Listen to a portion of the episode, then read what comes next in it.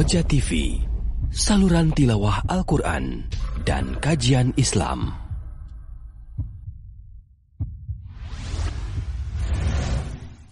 Bismillahirrahmanirrahim. Assalamualaikum warahmatullahi wabarakatuh.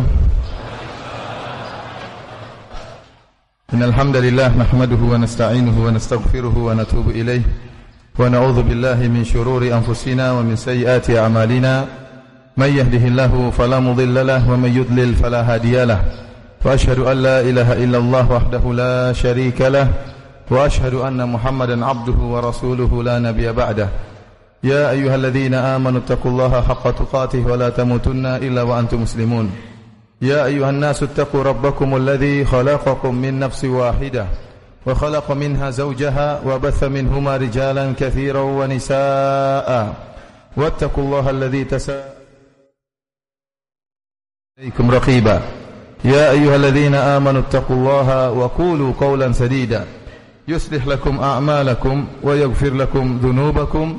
ومن يطع الله ورسوله فقد فاز فوزا عظيما. أما بعد فإن أصدق الحديث كتاب الله وخير الهدى هدى محمد صلى الله عليه وسلم.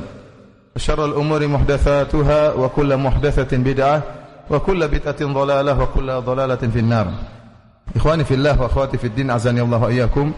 Alhamdulillah pada pagi hari ini Allah Subhanahu wa taala memberikan kita kesempatan untuk bisa bersua di Masjid Allah Subhanahu wa taala dalam rangka untuk mengingatnya dan mengagungkannya. Semoga majelis kita ini diberkahi oleh Allah Subhanahu wa taala dan menjadi pemberat timbangan kebajikan kita di akhirat kelak. Dan pada kesempatan ini kita akan membedah buku yang saya tulis yaitu Banyolan Syiah Imamiyah yang saya kumpulkan ada sekitar 33 banyolan Syiah ya yang tentunya banyolan-banyolan mereka sangat banyak akan tapi saya menulis buku ini dengan penuh ketergesaan ya sehingga hanya sekian yang bisa saya kumpulkan dan tidak ada waktu untuk menelah kitab-kitab mereka yang berisi berbagai macam kesesatan dan kedunguan dan kekonyolan. Sebelum saya mengkaji buku ini, saya ingin menyebutkan bahwasanya firqah Syiah firqah yang telah disepakati oleh para ulama kaum muslimin tentang kesesatannya dari seluruh mazhab ya. Dan bagaimana juga para ulama yang telah menulis kitab-kitab tentang firqah-firqah baik Abu Hasan Al-Asy'ari dalam kitabnya Maqalatul Islamiyin, baik Ibnu Hazm Al-Andalusi dalam kitabnya Al-Fisal fil Milal wan Nihal wal Ahwa, demikian dalam, dalam kitab Al-Farqu Bainal Firaq karangan Abdul Qahir Al-Baghdadi dan juga kitab Al-Milal wa Nihal karya semuanya sepakat bahwasanya Syiah termasuk firqah yang sesat. Bahkan termasuk dari empat sumber segala firqah di kaum muslimin. Para ulama menyebutkan empat firqah sumber firqah sesat dalam kaum muslimin. Ada empat di antaranya Syiah kemudian Khawarij Mu'tazilah dan Murji'ah. Ini empat firqah yang dari firqah empat firqah ini berkembang. Banyak firqah di antaranya yang terus uh, ada sampai saat sekarang ini.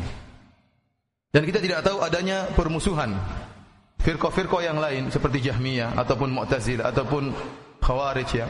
Tidak ada permusuhan mereka yang paling sengit kepada ahlu sunnah seperti permusuhan orang-orang Syiah terhadap ahlu sunnah.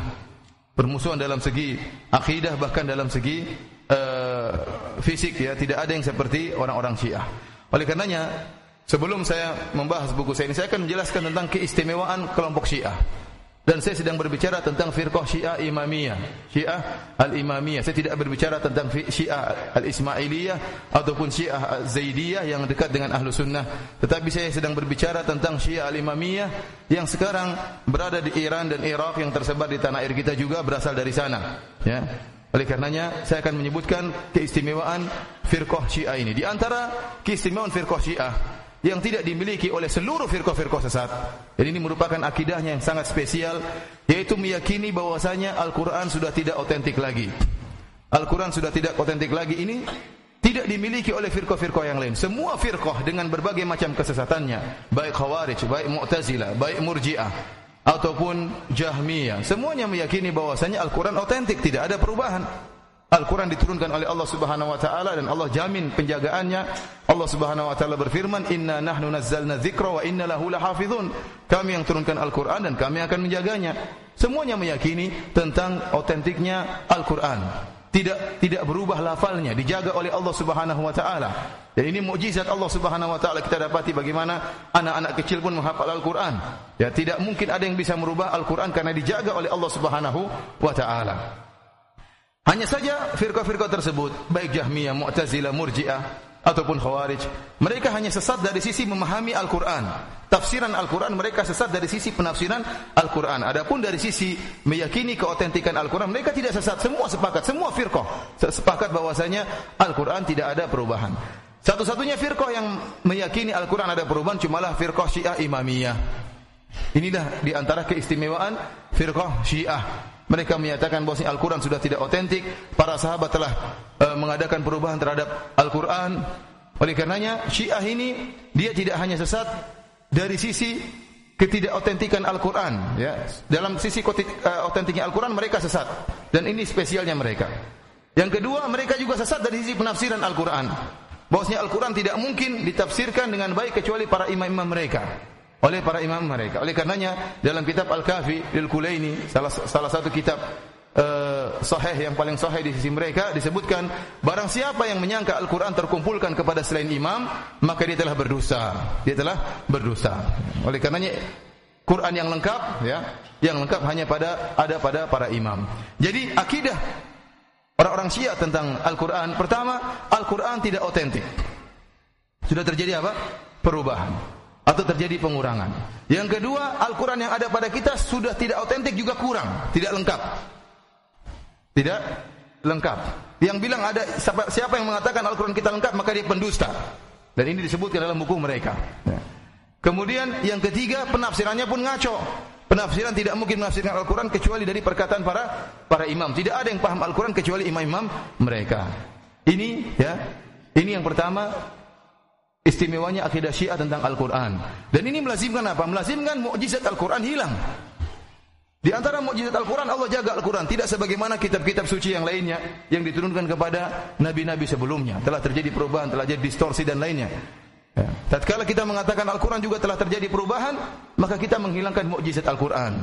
Karenanya tatkala Al-Imam Ibn Hazm rahimahullah berdialog dengan orang-orang Nasrani, kemudian Al-Imam Ibn Hazm menyebutkan membuktikan bahwasanya dalam kitab Injil telah terjadi banyak perubahan, maka orang-orang Nasrani mengakui perubahan tersebut. Namun mereka mengatakan Quran kalian juga ada perubahan. Maka kata Ibnu Hazm, siapa yang mengatakan demikian? Kata orang-orang Nasrani, orang-orang Syiah mengatakan demikian. Maka apa jawaban Ibnu Hazm? Hum laisu muslimin. Mereka bukan orang Islam.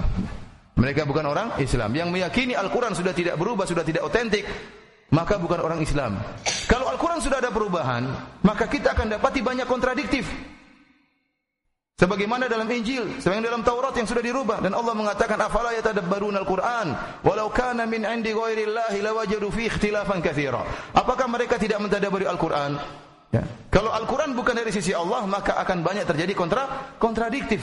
Kelaziman dari meyakini Al-Quran itu tidak otentik lagi, sudah ada penambahan, pengurangan dan perubahan, berarti Al-Quran akan kita dapati banyak kontradiktif. Hilanglah mukjizat Al-Quran. Kemudian juga, kalau Al-Quran itu ternyata sudah berubah, maka orang bisa meniru, membuat tulisan tiruan seperti Al-Quran. Ya, karena sudah ada campur tangan manusia dalam Al-Quran, hilanglah mukjizat Al-Quran. Padahal Allah Subhanahu Wa Taala berfirman, Qul la in ijtama'atil insu wal jinnu ala ay Qur'an la ya'tuna bimithlihi walau kana ba'dhum li. Katakanlah jika seluruh manusia dan jin bersatu padu berkumpul untuk mendatangkan semisal Al-Qur'an mereka tidak bisa mendatangkannya. Kemudian yang lebih menyedihkan yang lebih parah tatkala orang-orang Syiah menyatakan Al-Qur'an sudah tidak otentik dan Al-Qur'an sudah terjadi perubahan dan pengurangan cuma kurang kebanyakannya tidak ada yang tersebar di antara kita. Maka kita tanya sama mereka, mana barometer kalian untuk menentukan ini ayat yang sudah dirubah ini tidak berubah? Kita ingin tahu mana barometer anda wahai orang-orang Syiah, mana barometer antum? Agar kita ahlu sunnah mengetahui ini ayat masih otentik, ini ayat sudah mengalami distorsi atau perubahan. Ternyata mereka tidak punya barometer. Kalau tidak ada barometer untuk menentukan mana ayat yang masih utuh dan mana ayat yang sudah dibolak-balik oleh para sahabat, kalau begitu kita bakalan ragu dengan semua isi Al-Qur'an. Kita bakalan ragu melazimkan kita akan ragu dengan seluruh isi Al-Qur'an dan ini berbahaya. Dan ini merupakan puncak dari kekufuran. Karena kalau kita mengatakan orang-orang Nasrani difonis kafir oleh Allah Subhanahu wa taala, laqad kafara alladziina qalu innallaha tsalitsu tsalatsa, Allah berfirman sungguh telah kafir orang-orang yang menyatakan Allah satu dari yang tiga, maka orang Nasrani akan mengatakan mungkin itu ayat sudah dirubah. Yang rubah para sahabat, kenapa orang Syiah mengatakan demikian? Kalau kita mengatakan jilbab itu wajib, dalilnya adalah Al-Quran, maka orang-orang yang ingin membuka jilbab mengatakan mungkin ayat itu sudah dirubah-rubah oleh para sahabat. Karena tidak ada barometer yang menunjukkan mana ayat sudah dirubah dan ayat yang belum ini berbahaya. Akidah yang sangat berbahaya melazimkan Al-Qur'an tidak ada fungsinya. Apa fungsi firman Allah Subhanahu wa taala? Fa in tanaza'tum fi syai'in farudduhu ila Allah war Rasul. Jika kalian berselisih tentang suatu kembalikan kepada Allah dan Rasulnya. Kembalikan kepada Al-Qur'an dan hadis. Al-Qur'annya enggak beres. Wa makhtalaftum fihi min syai'in fa hukmuhu ila Allah. Kata Allah Subhanahu wa taala, jika kalian berselisih tentang suatu maka hukumnya kembali kepada Allah. Kalau Al-Qur'annya enggak beres, kurang percuma ayat ini, buang saja ayat ini. Ikhwani fillah azani Allah wa inilah di antara satu dari keistimewaan orang-orang Syiah dalam akidah mereka. Keistimewaan yang kedua, masalah hadis. Masalah hadis. Seluruh firqah-firqah sesat, seluruhnya Jahmiyah atau Mu'tazilah atau Khawarij atau Murji'ah. Semuanya tahu yang namanya hadis adalah sabda siapa? Nabi sallallahu alaihi wasallam. Namanya hadis adalah sabda Nabi sallallahu alaihi wasallam karena Nabi adalah satu-satunya yang maksum. Nabi satu-satunya yang maksum. Tidak ada yang maksum selain Rasulullah sallallahu alaihi wasallam. Sebagaimana perkataan Al-Imam Malik Imam Darul Hijrah, imamnya kota Madinah, gurunya Al-Imam Syafi'i rahimahullah, yang Imam Malik termasuk dari tiga kurun mufaddalah, dari tiga generasi yang di, direkomendasi oleh Nabi sallallahu alaihi wasallam, khairun nasi qarni, thumma yalunahum, thumma alladhina yalunahum. Sebaik-baik generasi adalah generasiku, kemudian yaitu generasi sahabat, kemudian setelahnya generasi tabi'in dan setelahnya generasi tabi'ut tabi'in. Di antaranya Imam Malik, dia termasuk tabi'ut tabi'in.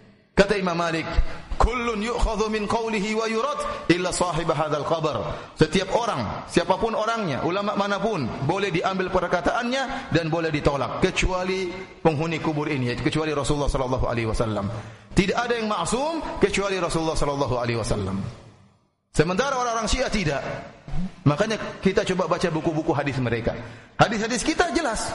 Sahih Bukhari, Sahih Muslim, Sunan Tirmidzi, Sunan Abu Dawud, Sunan Nasa'i, Sunan Ibnu Majah, Mustad Imam Ahmad, Mustadrak Al-Hakim, ya, dan buku-buku hadis yang lainnya, Sunan Al-Baihaqi dan yang lainnya. Semuanya berbicara tentang perkataan dan sabda Nabi sallallahu alaihi wasallam, perbuatan Nabi sallallahu alaihi wasallam dan takrirat, ya, penetapan Nabi sallallahu alaihi wasallam atau pembenaran Nabi sallallahu alaihi wasallam. Adapun orang-orang Syiah coba buka buku hadisnya, kita lihat seperti kitab Al-Kafi karangan Muhammad bin Yaqub Al-Kulaini, kitab Al-Istibsar, ya. Kemudian uh, karangan At-Tusi. Tahdhibul Ahkam juga karangan Muhammad bin Hasan At-Tusi. Kemudian kita buka juga misalnya kitab uh, Man la Man la faqih karangan Muhammad Al-Qummi. Semuanya buku-buku hadis ternyata hadis-hadisnya bukan hadis-hadis Nabi sallallahu alaihi wasallam, tetapi mayoritas isinya adalah hadis-hadis para imam, para imam. Hadis-hadis para imam. Buka juga misalnya contoh kitab yang paling besar milik mereka, kitab Biharul Anwar. Ini di antara delapan kitab yang merupakan kitab jadi kitab induk mereka. Di antaranya Biharul Anwar, dia ada wasa, Wasailu Syiah, kemudian ada Mustadrakul Wasail karangan Tabarsi, wasa, Wasailu Syiah karangan uh, Al-Amili, kemudian kitab Al-Wafi karangan uh, Al-Kashani dan yang terakhir namanya uh, Muhammad Al-Baqir Al-Majlisi punya kitab judulnya Biharul Anwar yang sekarang dicetak 110 jilid. Berapa jilid? 110 jilid. Isinya hadis-hadis para imam. Hadis-hadis para imam. Inilah ikhwani fil azani Allah yakum kitab-kitab hadis mereka. Karena apa? Kenapa hadis-hadis tidak hanya terbatas pada hadis Nabi wasallam? Karena keyakinan orang-orang Syiah, imam-imam mereka maksum. Tidak mungkin salah. Dan kelaziman dari orang yang maksum, kalau ada kita ada, ada sifulan maksum. Apa maksudnya maksum? Tidak mungkin salah. Kalau tidak mungkin salah berarti seluruh perkataannya, seluruh perbuatannya, seluruh pernyataannya semuanya benar. Kalau semuanya benar berarti dalil, ya tidak. Kalau dia tidak mungkin salah berarti setiap pernyataannya merupakan dalil, hujjah sebagaimana hadis Nabi. Sebagaimana Al-Qur'an tidak mungkin salah. Dan setiap uh, perbuatannya juga merupakan hujjah dan tidak mungkin salah. Oleh karenanya ikhwani fillah azani Allah wa iyyakum, ya, Kalau kita lihat dari sisi ini, ternyata hadis-hadis tidak cuma hadis-hadis Nabi sallallahu alaihi wasallam, tetapi hadis-hadis juga apa yang disandarkan kepada para imam 12 maka menunjukkan ternyata definisi hadis di sisi kita tidak sama definisi hadis di sisi, sisi mereka. Sumber hukum kita tidak sama dengan sumber hukum mereka. Kalau kita tahu ternyata Al-Quran kita tidak sama dengan mereka. Artinya keyakinan terhadap Al-Quran. Kalau kita tahu ternyata hadis dalam istilah kita tidak sama dengan istilah mereka, kalau gitu bagaimana kita mau nyambung dengan orang-orang Syiah? Kalau kita mengeluarkan hadis Nabi, mereka mengatakan berkata Imam Fulan, Imam Fulan, berkata Imam Husain alaihi salam. Karena seperti Nabi alaihi salam, alaihi salam. Berkata Imam uh, Ja'far As-Sadiq alaihi salam, berkata Imam Muhammad Al-Baqir alaihi salam. Dalam kitab-kitab mereka isinya seperti itu semua. Ini hadis menurut mereka dan perkataan para imam bisa menafsirkan Al-Quran. Perkataan para imam bisa memansuhkan Al-Quran. Para perkataan para imam bisa mentaksis, mengkhususkan keumuman Al-Quran, mengkhususkan hadis-hadis Nabi Sallallahu Alaihi Wasallam. Dari sini kita sudah terbayangkan agama Syiah agama tersendiri, nggak nyambung dengan agama Islam. Nggak mungkin mau nyambung. Saya masih ingat uh, perdebatan saya dengan seorang Syiah di Arab Saudi.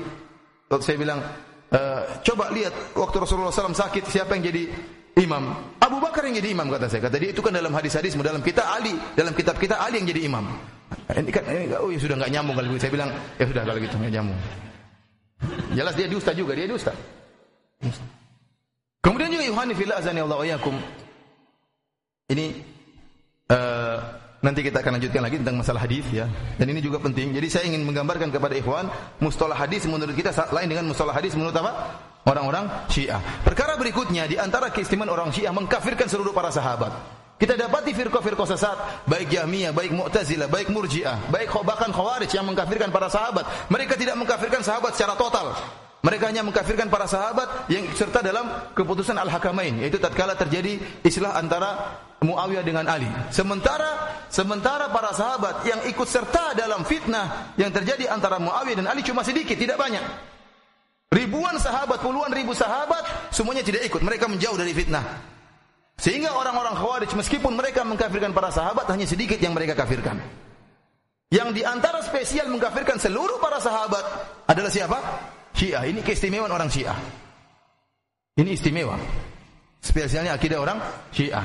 Dan saya ingatkan kepada ikhwan sekalian, agama orang Syiah tidak mungkin tegak kecuali dengan mengkafirkan para sahabat. Kalau para sahabat tidak kafir, agama mereka buyar. Sementara agama Islam, agama kita tidak mungkin tegak kecuali kita menyatakan para sahabat amanah. Saya akan jelaskan. Pertama para hadirin dan hadirat yang dirahmati Allah Subhanahu wa taala, agama kita dibangun di atas Al-Qur'an dan hadis-hadis Nabi sallallahu alaihi wasallam. Agama kita dibangun di atas apa? Al-Quran dan hadis-hadis Nabi SAW. Dan yang meriwayatkan Al-Quran dan hadis-hadis Nabi adalah para sahabat.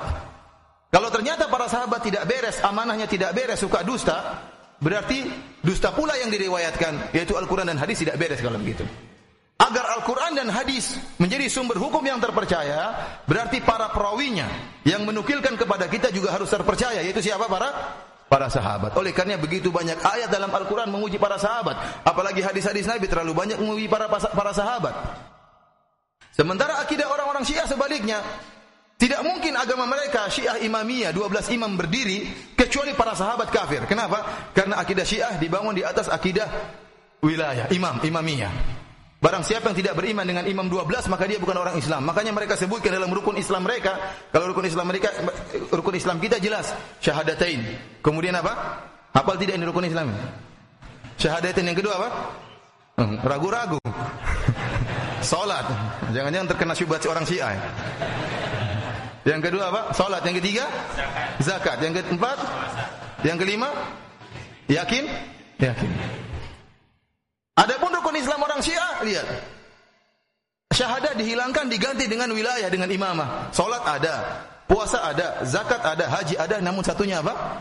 Wilayah, beriman kepada imam mereka, beriman kepada imam mereka dan mereka menyebutkan dalam buku-buku mereka bahwasanya rukun Islam yang paling utama adalah ini. Allah masih memberi keringanan kepada rukun Islam yang empat, tetapi rukun Islam tentang beriman kepada wilayah, kepada keimaman, keimamahan, maka ini rukun Islam yang paling utama. Nanti akan kita jelaskan dalam uh, tatkala kita membedah atau menjelaskan buku yang saya tulis ini.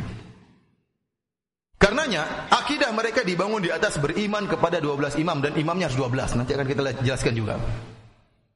Ah, 12 imam ini, imam yang pertama siapa? Ali bin Ali bin Abi Thalib. Kapan Rasulullah sallallahu alaihi wasallam menyatakan Ali sebagai pemimpin? Tatkala Yaumul Ghadir, tatkala Rasulullah SAW pulang dari Haji Wada, kemudian sampailah di sebuah tempat namanya Ghadir Khum, terletak di antara Mekah dan Madinah. Di situ Nabi SAW memproklamirkan bahwasanya kalau saya meninggal dunia, maka yang menjadi khalifah siapa? Ali bin Abi Thalib. Dan ini dihadiri oleh ribuan para sahabat. Ternyata waktu Nabi SAW meninggal dunia, para sahabat ngangkat siapa? Abu Bakar radhiyallahu taala anhu. Dengan demikian para sahabat murtad seluruhnya kepada karena membangkang wasiat Nabi sallallahu alaihi wasallam dengan meninggalkan Ali dan mengangkat Abu Bakar radhiyallahu taala anhu. Kalau seandainya saya ingatkan, kalau seandainya para sahabat tidak murtad dan perbuatan mereka mengangkat Abu Bakar sebagai khalifah benar, benar Abu Bakar sebagai khalifah yang pertama, maka buyarlah, buyarlah, hancurlah agama imamiyah. Karena agama imamiyah dimulai dengan imam pertama siapa? Ali bin Abi Thalib. Oleh karenanya Abu Bakar harus tidak sah, harus tidak sah. Kalau Abu Bakar sah, gawat ini, berarti agama kita buyar. Paham maksud saya? Berarti Abu Bakar tidak boleh sah jadi khalifah. Berarti orang-orang yang mengesahkan Abu Bakar harus murtad. Makanya saya bilang, tidak mungkin agama imamiyah mereka berdiri kecuali para sahabat harus murtad, harus murtad. Kecuali yang tidak setuju. Seperti siapa kata mereka? Katanya Amr bin Yasir tidak setuju. Katanya Abu Dhar Al-Ghifari tidak setuju. Katanya Mikdad tidak setuju. Katanya Salman Al-Farisi ini empat orang tidak setuju katanya. Yang lainnya harus murtad. Karena antum dapati buku-buku mereka isinya semua cacian, makian, hujatan kepada para sahabat. Dan mereka beribadah dengan mencaci maki para para sahabat. Ini di antara spesialnya akidah Syiah tidak dimiliki oleh firqa-firqa yang lain. Bosnya para sahabat semuanya harus apa? Harus murtad. Di antara spesialnya akidah Syiah yang tidak dimiliki oleh yang lainnya adalah meyakini Allah bisa berubah pikiran. Yang buka yang sudah beli buku saya ya, silakan buka halaman 195. Di situ saya sebutkan tentang Aqidatul bada. Aqidatul bada artinya dalam bahasa Arab nampak bagi Allah. Akhirnya Allah berubah pikiran. Dan sebenarnya akidah ini merupakan kreasi orang-orang Syiah tatkala imam mereka salah salah meramal. Jadi terkadang imam mereka ini ini jelas kita mengatakan imam mereka adalah ulama ahlu sunnah. Imam mereka adalah ulama ahlu sunnah. Apa yang dinisbahkan kepada imam mereka tidak kita percayai. Karena sanat-sanatnya orang Syiah harus sangat dipertanyakan. Di antaranya mereka sebutkan terkadang imam mereka meramal menyebutkan akan terjadi demikian dan demikian. Ternyata tidak terjadi. Ini kan bikin malu imam padahal imam mereka harus tidak boleh salah. Dan imam mereka mengetahui masa depan. Nih kok ngomong kok salah jadi masalah ini. Akhirnya imamnya bilang, sebenarnya begitu tapi Allah berubah pikiran. Jadi imamnya supaya selamat, Allah jadi korban. Allah yang berubah pikiran. Paham atau tidak? Ini akidah tidak dimiliki kecuali orang-orang Syiah yang memiliki akidah. Dan mereka membuat mendatangkan dalil akan hal ini. Bayangkan mereka menyebutkan dalil sebagaimana disebutkan oleh ya eh, Muhammad Al-Baqir Al-Majlisi dalam kitabnya Biharul Anwar. Silakan buka ya Saya sebutkan dalam halaman 199. Allah Subhanahu wa taala berfirman dalam Al-Qur'an, "Gulibatir Rum fi adnal ardi wa hum min ba'di ghalabihim sayaghlibun." Telah dikalahkan bangsa Romawi di negeri yang terdekat dan mereka sesudah dikalahkan itu akan menang dalam beberapa tahun lagi. Fi bid'i sinin. Itu dalam beberapa tahun lagi. Di sini kalau yang kita yakini, jadi telah terjadi peperangan antara Romawi dengan apa? Persia. Persia beragama apa? Majusi. Romawi beragama apa? Nasrani Ahlul Kitab. Suatu saat Romawi kalah. Namun Allah menyatakan dalam surat Ar-Rum, "Wa hum min ba'di ghalabin sayaghlibun." Nanti mereka akan menang. Romawi akan memenangkan mengalahkan apa? Persia. Fi bid'i sini dalam beberapa tahun. Dan benar, ini mukjizat Al-Qur'an. Ternyata dalam beberapa tahun Romawi mengalahkan apa? Persia. Ini versi tafsiran kita. Al-Quran merupakan mukjizat. Allah menyebutkan akan Romawi akan memenangkan Persia dan benar akan memenangkan Persia dalam beberapa tahun. Menurut orang Syiah enggak. Wahum min ba'di ghalabim sayaglibun artinya kaum mukminin akan mengalahkan Persia. Bukan Romawi mengalahkan Persia, tapi apa kaum mukminin mengalahkan Persia. Dan kata Muhammad Al-Bakir Al-Majlisi, ternyata Persia tidak tidak jatuh kecuali di masa pemerintahan pemerintahan Umar bin Khattab radhiyallahu taala anhu. Dalam belasan tahun setelah turunnya ayat ini. Padahal dalam ayat Allah mengatakan fi bid'i beberapa tahun, beberapa itu ya kurang dari sembilan. Ternyata kenyataannya Persia tidak jatuh kecuali berapa? Setelah belasan tahun. Berarti Allah keliru atau tidak? Paham atau tidak ini? Bagaimana membantah Syiah kalau nggak paham antum? Paham atau tidak pendalilan orang Syiah? Allah mengatakan. Hmm. Ternyata tidak paham ya. Saya ulang. Allah mengatakan gulibatir rum fi adnal ardi wa hum min ba'di ghalabim sayaghlibun fi bid'i negeri Rum kalah oleh orang Persia. Nanti kalau mereka kalah suatu saat mereka akan menang lagi dalam beberapa tahun. Dan ternyata benar beberapa tahun setelah ayat turun-turun ayat ini Romawi mengalahkan apa? Persia. Ini tafsirnya Ahlu Sunnah. Tafsir agama Islam. Orang Syiah tafsirnya lain. Ya. Min ba'di ghalabihim sayaglibun bahwasanya orang-orang muslimin kaum muslimin akan mengalahkan Persia fi bit'isin dalam beberapa tahun. Bukan Romawi mengalahkan Persia, tapi apa? Kaum mukminin mengalahkan Persia. Ini tafsiran orang Syiah. Allah mengatakan dalam beberapa tahun. Ternyata Persia tidak jatuh di tangan kaum muslimin kecuali di zaman Umar bin Khattab radhiyallahu taala anhu. Dan itu setelah belasan tahun sejak turun ayat ini. Berarti Allah keliru. Allah ngomongnya beberapa tahun, kenyataan yang terjadi belasan tahun. Berarti apa? Allah berubah pikiran. Kalau enggak kita Allah ngaco kalau begitu. Inilah pendalilan mereka. Mereka mengatakan Al-Quran, apa namanya Allah berubah pikiran dan ini tidak benar. Bagaimana Allah berubah pikiran? Orang yang berubah pikiran itu nggak tahu masa depan, makanya berubah pikiran. Sehingga oh keliru saya. Seharusnya saya ngomongnya beberapa tahun, belasan tahun, bukan beberapa tahun. Dan ini berarti mendustakan Al-Quran ini bahaya akidah seperti ini. Mencela Al-Quran. Seharusnya Al-Quran merupakan mukjizat, malah dikatakan salah sebagai dalil untuk akidah akidatul bada Allah berubah pikiran. Kemudian Al-Majlisi juga menyebutkan dalil tentang akidah ini. Kata mereka, ada nasikh dan mansuh. Bukankah dalam Al-Quran ada manansakh min ayatin? Ya, Allah sebutkan bahwasanya Allah bisa merubah menasakh Al-Quran. Hukumnya gini dirubah, hukumnya menjadi hukum yang lain. Ini berarti berubah pikiran juga mungkin. Hukum saja bisa berubah, berarti Pikiran juga bisa bisa berubah. Kita bilang ini enggak benar, salah. Tidak boleh dikiaskan antara nasih dan mansuh dengan masalah akhbar.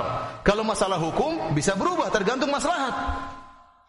Tidak ada tidak ada namanya kesalahan. Allah mengatakan misalnya pertama sekarang hukumnya haram kemudian menjadi halal. Contohnya Nabi mengatakan kuntu nahaitukum an ziyaratil kubur. Dulu saya melarang kalian untuk berziarah kubur kata sebagian ulama karena para sahabat baru masuk Islam dikhawatirkan kalau ziarah kubur akan kembali kepada peribadatan kepada penghuni kubur. Al-ana fazuruha. Sekarang ziarahilah. Ini tidak ada keanehan dalam hal ini. Hukum dirubah karena ada maslahat yang berubah. Tetapi kalau dalam masalah khabar, dalam masalah khabar tidak mungkin berubah. Tidak mungkin Allah mengatakan dulu uh, Nabi Musa meninggal pada umur 80 tahun, eh salah ternyata 100 tahun. Ini nggak mungkin seperti ini. Dan masalah akidatul bada adalah masalah khabar, bukan masalah hukum. Oleh karena saya katakan bahwasanya di antara spesialnya akidah orang Syiah adalah meyakini Allah bisa berubah pikiran. Dan ini merupakan warisannya orang-orang Yahudi. Kalau tidak percaya antum bisa buka dalam kitab Taurat atau Perjanjian Lama dalam kitab Kejadian. Di Injil itu kalau antum buka Injil ada dua, kitab Perjanjian Lama, Perjanjian apa? Baru. Perjanjian Baru itu Injil, Perjanjian Lama ada Taurat yang diyakini oleh orang-orang Nasrani dan Yahudi. Dalam kitab Kejadian Kejadian nomor 6 ayat 5 sampai 8. Apa kata dalam kitab tersebut Taurat? Ketika dilihat Tuhan bahwa kejahatan manusia besar di bumi dan bahwa segala kecenderungan hati manusia selalu membawa kejahatan semata-mata maka menyesallah Tuhan bahwa ia telah menjadikan manusia di bumi. Dan hal itu memilukan hatinya. Tuhan jadi sedih.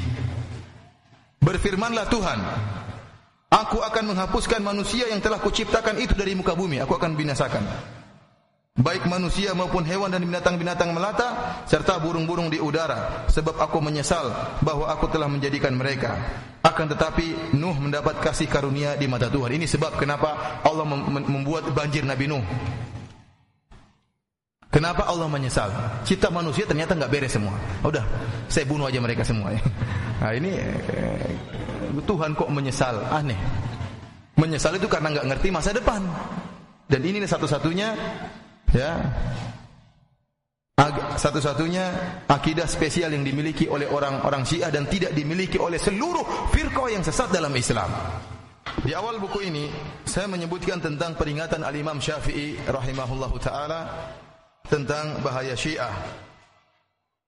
Bahwasanya Al-Imam Syafi'i rahimahullah sebagaimana diriwayatkan dalam kitab Adab Syafi'i Ibn Abi Hatim dan juga dalam kitab Manaqib Syafi'i karangan Al-Baihaqi dan juga dalam kitab Hilyah Al-Auliya dan juga dalam Syiar A'lam Nubala bahwasanya Imam Syafi'i mengatakan lam ara ahadan min ahli al-ahwa ashhada bizur min ar-rafidhah.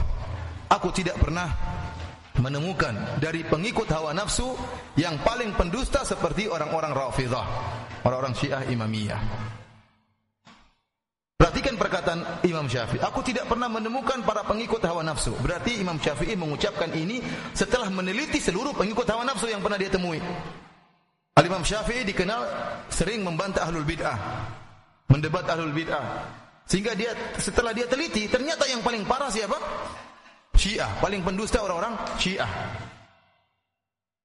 Dalam riwayat yang lain, sebagaimana ditermaktub dalam kitab Manaqib Syafi'i lil Baihaqi dari murid beliau Yunus bin Abdul A'la beliau berkata sami'tu Syafi'iyya idza dzakara ar-rafidhata 'abahum ashadd al-'aib Aku mendengar Imam Syafi'i kalau sudah mencela menyebut Rafidah Syiah maka Imam Syafi'i mencela dengan sebisa-bisanya Fayaqul syarru isabah. Jadi Imam Syafi'i mengatakan Rafidah adalah kelompok yang terburuk.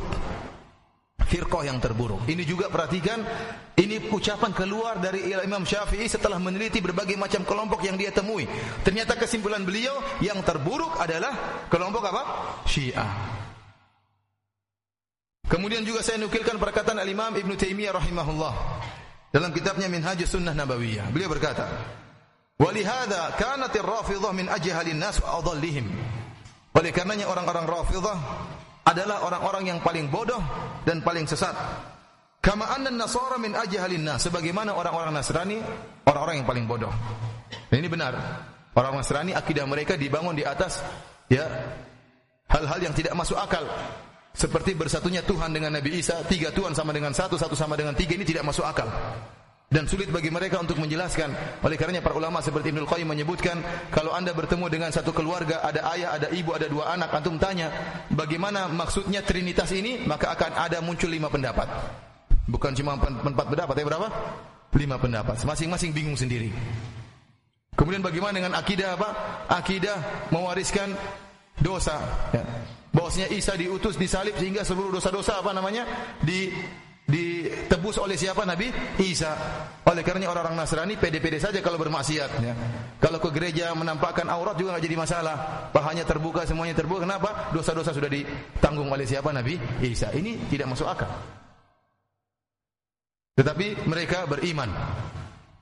Oleh karenanya Syekhul Islam Ibnu Taimiyah mengatakan sebagaimana orang-orang Nasrani di atas kebodohan demikian juga orang-orang Rafidah di atas kebodohan. Kemudian Ibnu Taimiyah mengatakan, "Wa rafidhata min akhbathin nas." Rafidah merupakan orang yang terburuk. Kama annal yahuda min akhbathin nas, sebagaimana orang Yahudi adalah orang-orang yang terburuk. Fafihim nau'un min dhalalin nasara wa nau'un min khubthil yahud. Maka pada orang-orang Rafidah, ada orang Syiah, ada sebagian kejelekan Yahudi, kesesatan orang-orang Nasrani dan keburukan orang-orang Yahudi. Ini terkumpul pada orang-orang Rafidah. Kalau keburukan mereka sebagaimana orang Yahudi sudah kita lihat bagaimana pembasmian ya pembantian orang-orang Syiah terhadap kaum muslimin ahlu sunnah. Baik di Irak maupun di Iran dan terus berlanjut apalagi sekarang di Suriah. Tidak perlu kita ceritakan bagaimana biadabnya mereka sebagaimana biadabnya orang-orang Yahudi. Adapun kebodohan mereka sebagaimana kebodohan orang Nasrani, maka inilah yang kenapa saya menulis buku ini. Saya ingin mengumpulkan bagaimana bodohnya orang-orang Syiah dan bagaimana ya banyolan-banyolan yang mereka sebutkan dalam buku-buku akidah mereka. Para hadirin dan hadirat yang dirahmati oleh Allah Subhanahu wa taala, saya kumpulkan 33 banyolan ya orang-orang Syiah. Mudah-mudahan waktu yang singkat ini tentunya tidak bisa menyebutkan 33 seluruhnya tapi saya akan memilih beberapa banyolan-banyolan tersebut. Yang pertama periwayatan keledai. Periwayatan keledai. Jadi keledai meriwayatkan hadis ya. Dalam kitab Al-Kafi, Al-Kafi Al-Kafi adalah kitab yang paling sahih menurut mereka. Kalau kita sahih Al-Bukhari. Mereka ada kitab Al-Kafi dan Al-Kafi ditulis oleh Muhammad bin Ya'qub Al-Kulaini. Kalau tidak salah dia dia di abad keempat. Abad keempat ulama hadis ini. Dan dia menyatakan saya tidak meletakkan seluruh riwayat dalam buku ini kecuali semuanya sahih. Sebagaimana Imam Bukhari Imam Bukhari tidak meletakkan hadis kecuali hadis yang apa yang sahih dan dia mengatakan saya meletakkan semua hadis juga sahih bahkan disebut dalam riwayat kitab Al-Kafi ini pernah ditunjukkan kepada Imam Mahdi mereka yang lagi sembunyi jadi Imam Mahdi Syiah ada berapa? Imam Imam Syiah ada berapa? 12. Imam yang terakhir namanya Muhammad bin Hasan Al-Askar. Ini imam yang ke-12 yang sedang sembunyi di Sirdab. Dia sembunyi tahun 200 sekian. 200 sekian Hijriah. Sekarang 1400 sekian Hijriah. Berarti sudah 1200 tahun dia sembunyi. Pada satu kesempatan, kitab Al-Kafi yang dikarang oleh Muhammad bin Yaqub Al-Kulaini dibawakan kepada imamnya. Imamnya pun baca. Katanya kitab ini hujah, cukup bagi Syiah. Berarti kitab Al-Kahfi ini kitab yang sahih. Sebagaimana kesohihannya, sebagaimana kalau kitab Sahih Bukhari dilihat oleh Nabi. Kemudian Nabi mengatakan Sahih Bukhari hujjah. Namun Sahih Bukhari tidak pernah dilihat oleh Nabi. Berarti lebih canggih mana? Kitab Al-Kahfi atau Sahih Bukhari? Al-Kahfi lebih canggih. Karena sudah dicek langsung sama imam yang maksum. Ini keren katanya, silakan jadi hujjah. Sekarang kita lihat apa isi kitab tersebut yang dijadikan dikatakan hujah, dikatakan hadis-hadisnya sahih. Dan saya ingatkan kepada ikhwan, kalau antum berdebat sama orang Syiah, antum katakan apa sih definisi hadis sahih? Kalau definisi hadis sahih menurut ahlu sunnah jelas dari periwayatan yang orang-orang fiqh terpercaya, dhabit, ya, kemudian bersambung sanatnya sampai ke Nabi Wasallam dan selamat dari syudzuz dan illah. Ya. Kalau kita berbicara tentang para perawi, ini ini saya sebagai gambaran tentang bagaimana buku-buku hadis Syiah ini buku-bukunya kacau. Ya. Kita buku-buku ahlu sunnah seperti Sahih Bukhari, Sahih Muslim dan Ashabu Sunan, Sunan Abi Daud, Sunan Tirmidzi, Sunan uh, Ibnu Majah, Sunan Nasai, Sunan Al Baihaqi dan yang lain Sunan Ustaz Imam Ahmad, semuanya diriwayatkan dengan sanad. An fulan, an fulan, an fulan, an fulan. Paham? Tidak mungkin mengetahui kebenaran hadis tersebut kecuali dengan memeriksa kredibilitas orang-orang para perawi ini. Bagaimana kesikohannya, bagaimana kejujurannya, bagaimana hafalannya. Bukan hanya sekedar kejujuran, hafalan pun harus dicek. Karena ada orang yang jujur luar biasa tapi hafalannya kacau. Ya. Eh, iya, orangnya jujur, tapi kalau sudah bicara terkadang ngawur, kenapa hafalannya nggak beres? Ini tidak bisa jadi perawi hadis. Perawi hadis itu harus jujur dan harus apa? Hafalannya kuat. Oleh karenanya yang menjadi senjata kita untuk mengetahui hadis ini sahih atau tidak dengan melihat sanad. Adapun kalau datang riwayat tanpa sanad, maka repot hadis tersebut. Makanya saya sering sampaikan, contohnya seperti cerita yang tersebar di tanah air kita, bahwasanya Sunan Kalijaga bertapa di pinggir apa? Kali, tidak sholat, kemudian akhirnya tubuhnya terpenuhi dengan apa? Lumut dan terpenuhi dengan dengan tanah tertutup tanah, akhirnya menjadi menjadi wali, kekasih Allah Subhanahu wa taala. Saya bilang saya tidak percaya dengan riwayat ini. Saya tidak percaya dengan cerita itu. Kalau saya mempercaya, datangkan sanatnya. Mana sanatnya cerita itu? An Paimin, An Paijo, An siapa nama? Juminem dan macam-macamnya. Saya bilang sekarang mana biografi Paijo dan Paimin mana biografinya? Ya, semuanya majhul, semuanya tidak jelas. Itu pun kalau ada sanatnya dan saya rasa tidak ada sanatnya. Hanya cerita-cerita atau muncul cerita seperti itu. Ikhwani. Inilah bagaimana pemahaman tentang hadis bahwasanya harus ada perawi-perawinya dan ada biografi perawi-perawinya. Dan ulama ahlu sunnah buku-buku tentang biografi sangat banyak. buku-buku khusus tentang biografi perawi yang siqah seperti kitab Siqat Ibn Hibban. Ada buku-buku yang khusus tentang perawi-perawi yang lemah. Du'afa lil Uqaili, du'afa di fulan banyak kitab-kitab tersebut. Ada kitab-kitab yang menggabungkan antara perawi yang siqah dan perawi yang dhaif dan ini banyak. Buku-buku banyak tentang biografi para ulama, ya. Dan jelas semua si fulan bagaimana. Si fulan begini begini. Kata ini pendusta, kata ini misalnya hafalannya lama. Oh, dia di akhir kehidupannya lupa ingatan. Berarti kalau hadis-hadis sebelum dia lupa ingatan diterima. Setelah lupa ingatan tidak bisa diterima. Oh, si fulan ini hadis-hadisnya dicatat di buku, ternyata bukunya kebakaran. Tahun sekian kebakaran, setelah kebakaran hadisnya lemah semua karena tidak bisa jadi hujah. Ini secara detail oleh para ulama dalam kitab-kitab hadis. Seluruh perawi ada biografinya. Sekarang kalau kita lihat kitab-kitab Syiah yang katanya Hadis-hadis kami diriwayatkan oleh Ahlul Bait. Kita bilang mana sanatnya? Mereka akan sebut sanatnya fulan dan tidak semua, sedikit yang sebut sanatnya. Fulan an fulan an fulan an fulan. Harus periksa sanatnya, sanad terputus atau tidak. Pertama dilihat bagaimana biografi para perawi ini. Ternyata buku-buku mereka tentang biografi para perawi sangat sedikit. Sangat apa? Sedikit. Saya tahu ada kitab Rijalul Najashi, Najashi dan Rijalul Kushi. Hanya sedikit biografi buku tipis. Sementara kalau kita lihat eh, kita Paulus tebal-tebal semua, tebal-tebal semua tentang biografi lengkap. Mereka sedikit. Yang kedua, ternyata perawi-perawi yang mereka jadikan rawi sahabatnya imam ya. Kalau kita sahabat Nabi, mereka apa sahabat? Imam. Seperti Zurarah sering diriwayatkan dalam Zurarah dari Ja'far As-Sadiq. Demikian juga Ja'far Jabir al-Ju'fi misalnya Al-Ju'fi juga meriwayatkan dari imam.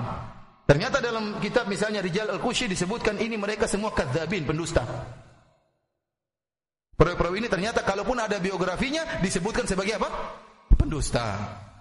Dikatakan pendusta sekarang dijadikan hujah oleh mereka. Kemudian, kalaupun kita sudah tahu biografinya, harus tahu sanatnya terputus atau tidak.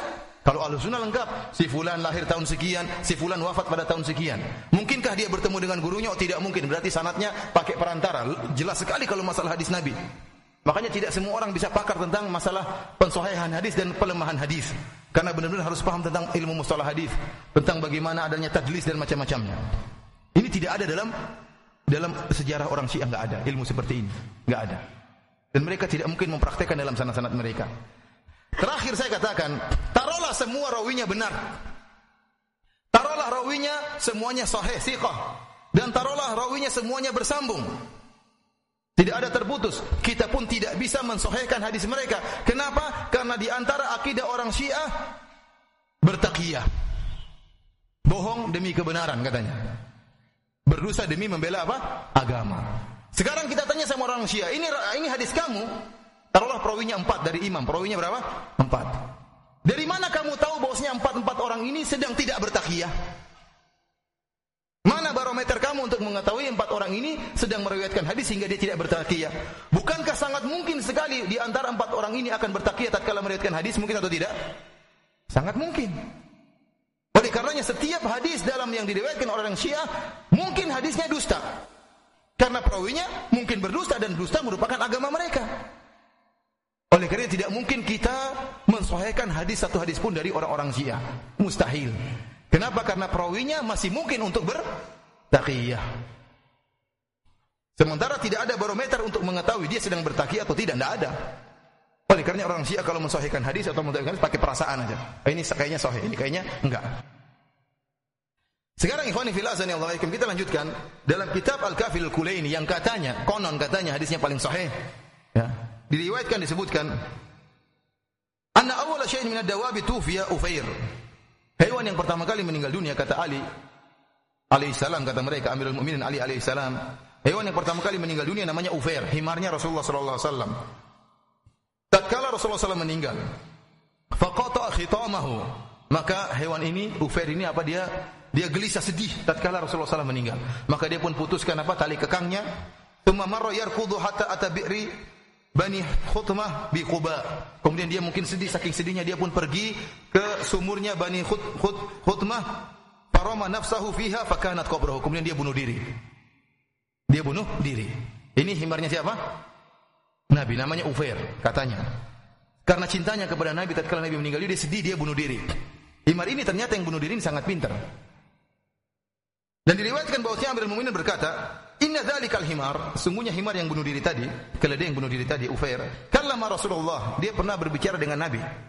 Himar ini berkata, ya, Inna abi haddatsani, sungguhnya ayahku memberi menyampaikan kepadaku.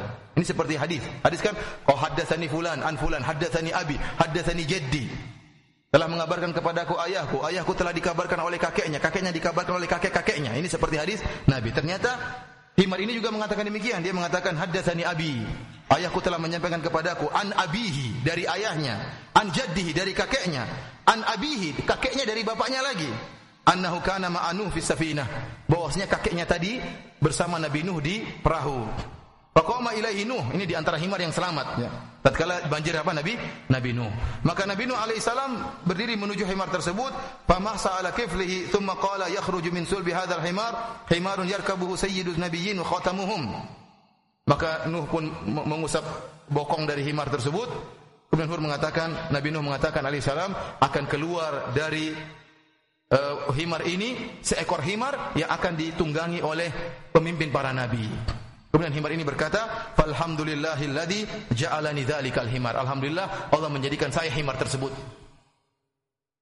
Di sini ikhwan, yang lucunya di mana? Ya, ya, yang pertama lucu juga himar mengatakan fulan an fulan an fulan. Padahal kita tahu ya ikhwan, periwayatan hadis hadatsani fulan an fulan itu tidak ada di zaman Nabi. Dan tidak ada di zaman sahabat karena enggak perlu pakai hadatsani hadatsani fulan. Mereka tidak perlu sanad karena semuanya thiqah terpercaya. Kapan mulai muncul riwayat an fulan an fulan tatkala mulai timbul kedustaan? Itu di zaman tabi'in. Baru ada masalah an fulan an fulan. Di zaman Nabi tidak ada istilah apa? Fulan an fulan an fulan. Makanya kita katakan berarti yang pertama kali membuat sunnah fulan an fulan an fulan siapa? Himar. Berarti ahli hadis semuanya nyontoin siapa? Himar ini.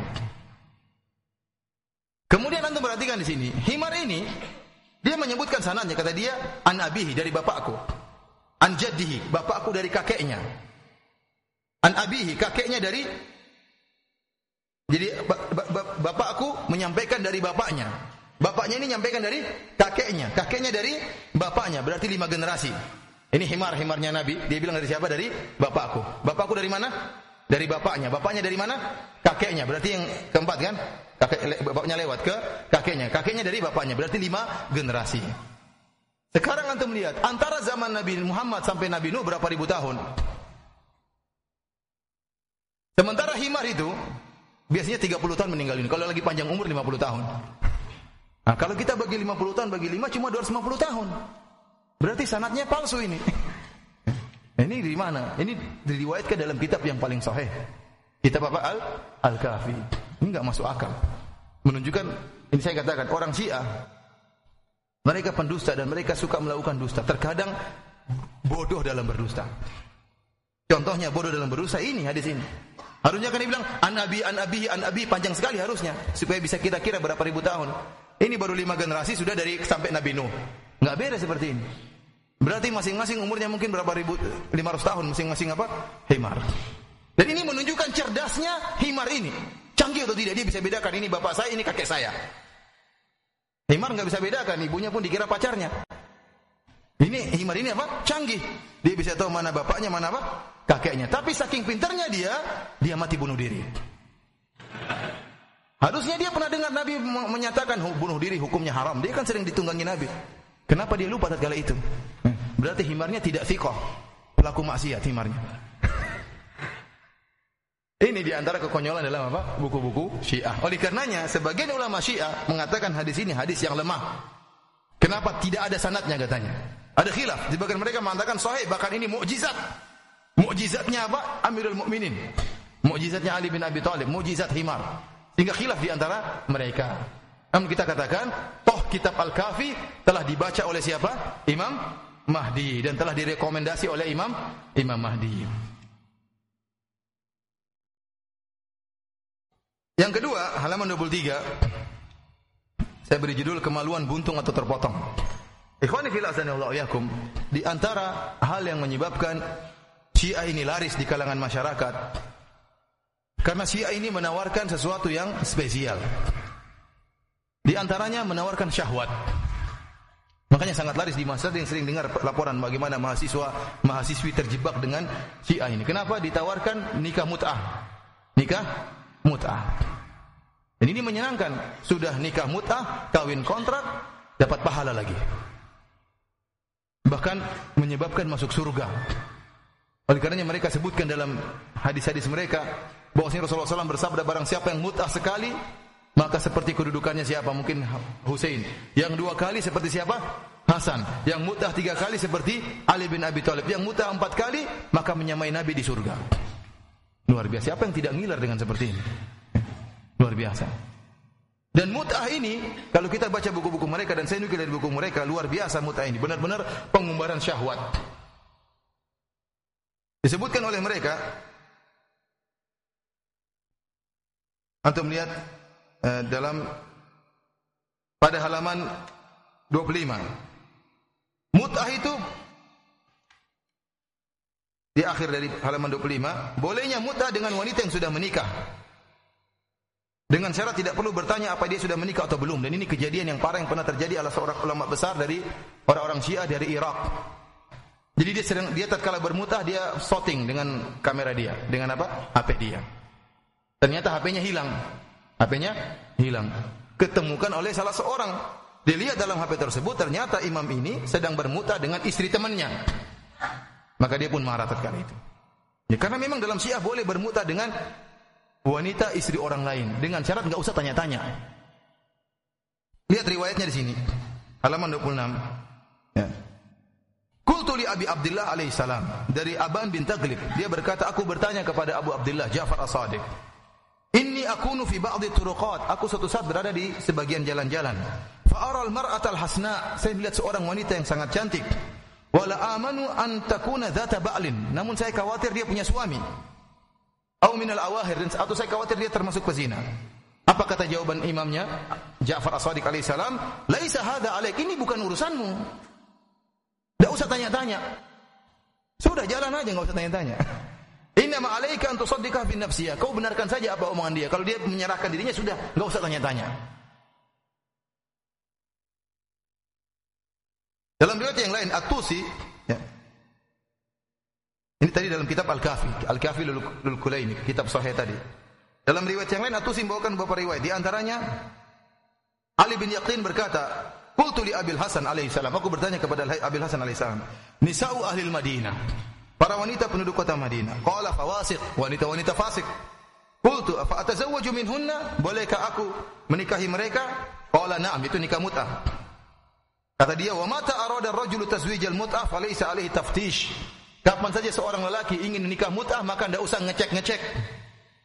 Enggak usah cek-cek, pokoknya jalan aja. Kecuali eh, saya punya saya punya suami, itu kalau gitu mundur. Kalau selama dia diam enggak ngomong-ngomong, jalan aja terus. Lihat, bahkan yang tanya-tanya ditegur. Dalam riwayat yang lain dari Abu Abdullah alaihissalam kata Muhammad bin Rashid, "Qultu inni tazawwajtu imra'atan mut'atan." Aku menikahi seorang wanita dengan nikah mut'ah. Fawaqa fi nafsi anna laha zawjan. Tiba-tiba dalam hatiku terbetik dia punya suami. Lagi sedang mut'ah ini, jangan-jangan ini wanita punya suami. Fafatashtu an dzalik fawajadtu laha zawjan. Kemudian saya cek, ternyata dia punya suami. Sudah terlanjur saya mutahi. Apa kata imamnya? Walima fatashta. Kenapa kau cek-cek? Salah sendiri kamu. Jadi dalam riwayat yang lain, walima sa'alaha. Kenapa kau tanya dia punya suami atau tidak? Ini bukan kewajibanmu. Tidak usah tanya. Subhanallah, ini perkara yang parah. Boleh mut'ah dengan wanita siapa saja, istri orang lain, selama kita tidak tahu dia punya apa? Suami. Dan tidak boleh cari tahu. Pokoknya kapan kenalan ajak mut'ah. Dia mau, anggap saja dia tidak punya suami. Urusan dia punya suami atau tidak enggak bukan urusan. Bahkan kalau nanya-nanya berarti bodoh, enggak usah nanya-nanya. Sudah jalan aja. Ini ini bukankah ini berarti pengumbaran syahwat? Istri orang diembat. Ya akhi, bagaimana kalau kita tahu ternyata teman kita muta istri kita? Kita bunuh mungkin teman kita itu. Tapi ternyata teman kita dan istri kita ternyata waliyadzubillah kerja sama diam-diam. Dia tidak pernah cek-cek, enggak usah tanya. Mungkin sudah tahu pun nekat saja. Yang penting tidak pernah nanya kamu punya suami atau tidak. Kemudian juga di antara yang membuktikan bahwasanya nikah mut'ah merupakan pengumbaran syahwat seperti halaman 29 bolehnya mut'ah dengan wanita pezina dengan syarat tidak pernah melihat wanita wanita tersebut sedang berzina. Jadi ada riwayat sini. Syekh Al-Mufid dalam risalah Al-Mut'ah dia meriwayatkan dari Al-Hasan bin Hurais dia berkata, "Sa'altu Abu Abdullah, aku bertanya kepada Abu Abdullah alaihissalam, yaitu Ja'far As-Sadiq. Fil mar'ati yuzna 'alaiha, tentang seorang wanita yang dizinahi. Ayutamattu biha ayutamattu biha, apakah boleh dimutahi wanita ini yang dizinai oleh orang lain? Apa jawaban sang imam? Qala ara'aita dzalik? Apakah kau lihat dia sedang dia berzina? Qultulah, aku tidak pernah lihat dia berzina. Cuma orang tahu dia ini apa? Pezina. Walakinnaha turma bihi. Akan tapi orang-orang menuduh dia sebagai apa? Pezina. Orang ini masyhur wanita pezina. Tapi pertanyaan imam, kau sudah pernah lihat dia berzina? Jawabannya belum. Qala na'am. Kalau belum pernah lihat kau belum pernah lihat dia berzina, silakan bertamattu ber, bermutah dengannya. Ini dalil melazimkan kita boleh bermutah dengan wanita seluruh wanita pezina karena kita nggak pernah lihat wanita sedang itu berzina. Ya kalau kita ketemu seorang waliyadzubillah bertemu dengan wanita pezina di hadapan bar, ya dia tidak sedang lihat dia berzina. Ya selama belum pernah lihat dia berzina boleh mutah sama dia. Melazimkan boleh mutah dengan seluruh apa? Pezina. Ini mengerikan seperti ini. Oleh karena diceritakan ada seorang tatkala di di puncak ya, ada yang datang kemudian seorang Syiah ingin ya bermuta dengan seorang wanita. Maka sebelum dia bermuta dia jelaskan, kata dia, "Wahai ukhti, ini sebenarnya tidak apa-apa pernikahan kita ini karena ada dalilnya gini gini gini gini." Dia ingin menjelaskan muta itu apa tidak? Tidak apa-apa. Tapi wanita tadi dia bilang kesuwen, kesuwen Mas, langsung aja Mas kesuwen. Ngapain jelas-jelasin? Sudah ujungnya sama-sama, nggak perlu dijelasin. Artinya saya tidak butuh penjelasan. Kamu ingin menjelaskan ini halal atau enggak? Saya nggak butuh penjelasan. Ayo aja langsung. Kenapa bedanya dengan boleh kalau boleh bermuta dengan wanita berzina? Kemudian yang lebih canggih lagi. Halaman 28 saya sebutkan, bolehnya muta dengan sekali berhubungan saja atau dua kali. Ulama Syiah, saya baca buku-buku mereka tentang masalah muta. Tatkala ditanya, bolehkah seorang nikah muta satu jam dua jam? Jawabannya nggak boleh. Kenapa tidak boleh? Karena mutahkan akad. Kalau satu jam dua jam tidak jelas, akadnya ada jahala, tidak jelas. Satu jam berapa kali berhubungan tidak jelas. Dua jam berapa kali berhubungan tidak harus jelas kalau akadnya. Dan satu jam dua jam menurut jam siapa? Ya, ada jam karet, ada jam nggak ngaret, repot. Oleh karenanya mereka mengatakan tidak boleh seorang nikah muta satu jam dua jam. Tapi kalau sekali keluar sekali ejakulasi atau dua kali ejakulasi boleh, karena jelas. Karena apa? Kacau ya. Kalau sekali ejakulasi boleh atau dua kali ejakulasi boleh. Kalau sudah kita misalnya seorang melakukan nikah baik saya nikah tua sama anti dengan dua kali ejakulasi. Kalau sudah dua ejak, dua kali ejakulasi, maka otomatis cerai. Perhatikan di sini. Dalam riwayat dan ini dalam kitab Al-Furu Al-Kafi, dalam kitab Al-Kafi, kitab sahih mereka. Kam adanal mut'ah Hal yajuzu an yatamatta ar-rajulu bi syart bi syartin marratin wahidah? Apakah seorang boleh bermuta dengan wanita dengan sekali? Boleh. Dalam riwayat yang lain, sa'altu Abu Abdullah, aku bertanya kepada Ja'far as-Sadiq alaihi salam. Imam mereka, imam mereka seluruh perkataannya hadis. Anir rajul yatazawwaju al-mar'ata ala ardin wahid. Seorang laki menikahi seorang wanita dengan sekali tegang kemaluannya, sekali ejakulasi. Faqala la ba's. Tidak apa-apa jawabannya. Namun lihat lihat jawaban peringatan dari sang imam.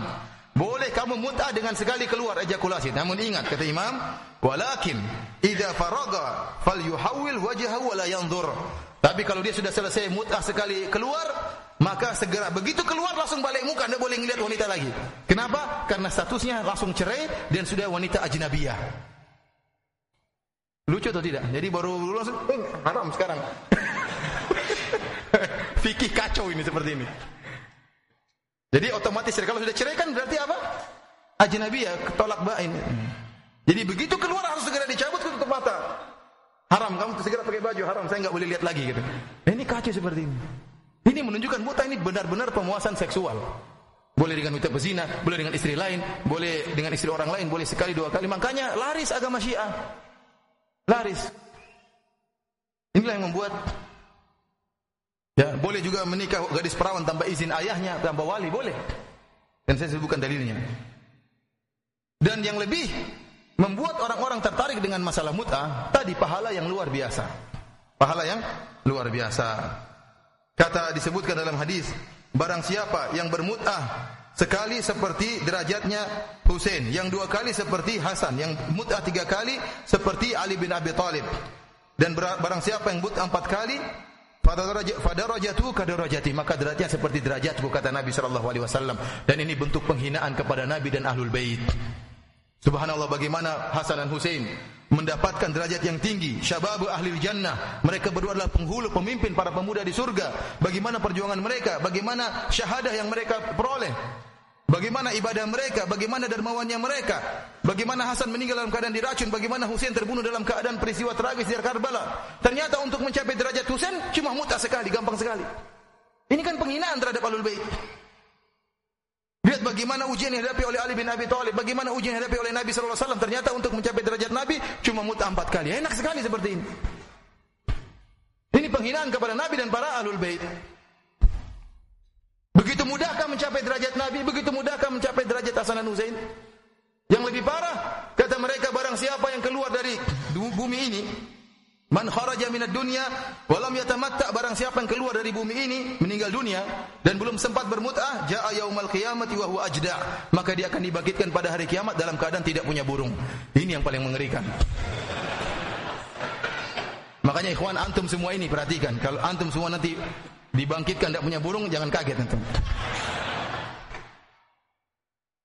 Ya ikhwan kalau kita dibangkitkan tanpa burung percuma masuk surga. Bidadari 100 pun nggak ada faedahnya kita cuma nonton aja. Apa faedahnya bidadari tersebut? Sementara kemaluan tidak ada. Ini termaktub dalam buku-buku orang Syiah. Kita lanjutkan ikhwan fillah Allah Banyolan yang ketiga halaman 35. Para imam bisa berbahasa Bugis, bahasa Sunda dan bahasa Madura. Nah, saya nggak bohong ini. Ini beneran ini dalam buku mereka. Sebelumnya kita perlu ingatkan bahwasanya ilmu para imam sangat luar biasa, bahkan lebih hebat daripada nabi. Saya sebutkan banyak dalil dari kitab-kitab mereka. Contohnya dalam kitab Al-Kafi. Al-Kafi tadi sahih Bukharinya orang-orang Syiah. Al-Kafi, kitab yang paling sahih. Disebutkan ada satu bab. Bab annal a'immata warithu ilman nabi wa jami'al anbiya wal awsiya alladziina qablahum. Para imam telah mewariskan seluruh ilmu para ilmu nabi dan seluruh para nabi. Jadi ilmunya Nabi sallallahu alaihi wasallam diwariskan kepada para imam. Demikian juga seluruh para nabi sebelum mereka. Dari Nabi Adam sampai dengan Nabi Muhammad seluruh ilmu mereka terkumpulkan kepada para imam. Demikian juga dalam kitab Biharul Anwar jilid 26 halaman 193 sampai 200. Di antaranya Al-Majlisi membuat sebuah bab yang ia beri judul Bab Annahum A'lamu Minal Anbiya alaihi salam. Para imam lebih alim, lebih berilmu daripada para nabi alaihi salam. Bahkan dalam riwayat di Biharul Anwar, Ja'far As-Sadiq, salah satu imam mereka, Ja'far As-Sadiq imam yang kelima, eh, imam yang keenam, Abu Abdullah. Dia bersumpah, "Wa Rabbil Ka'bah," demi Allah Subhanahu wa taala tiga kali. "Lau kuntu baina Musa wal Khadir," kalau saya hadir waktu Musa dan Khadir sedang bertemu dan saya ada di antara mereka berdua, la akhbartuhuma anni a'lamu minhuma. Saya akan kabarkan kepada keduanya wahai Musa dan Khadir, saya lebih alim daripada kalian berdua. Artinya buat apa Khadir? Musa setengah mati cari Khadir? Kalian berdua jadi murid saya aja ya. Saya lebih alim daripada kalian berdua. Wal ambatuhuma bima laysa fi aidihima dan saya akan kabarkan kepada mereka berdua tentang ilmu yang mereka berdua tidak mereka ketahui. Bayangkan, imam mereka lebih hebat daripada para para nabi.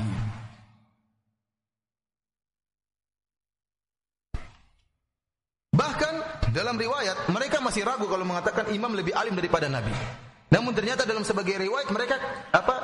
kelepasan sehingga menyatakan bahwasanya para imam lebih alim daripada Rasulullah sallallahu alaihi wasallam. Dan saya akan buktikan banyak banyak riwayat dari mereka bukti bahwasanya sebenarnya imam mereka lebih canggih daripada Nabi sallallahu alaihi wasallam. Di antaranya riwayat dari Ja'far As-Sadiq dia berkata, "Inna Allah khalaqa ulul azmi minar rusul wa faddalahum bil ilm."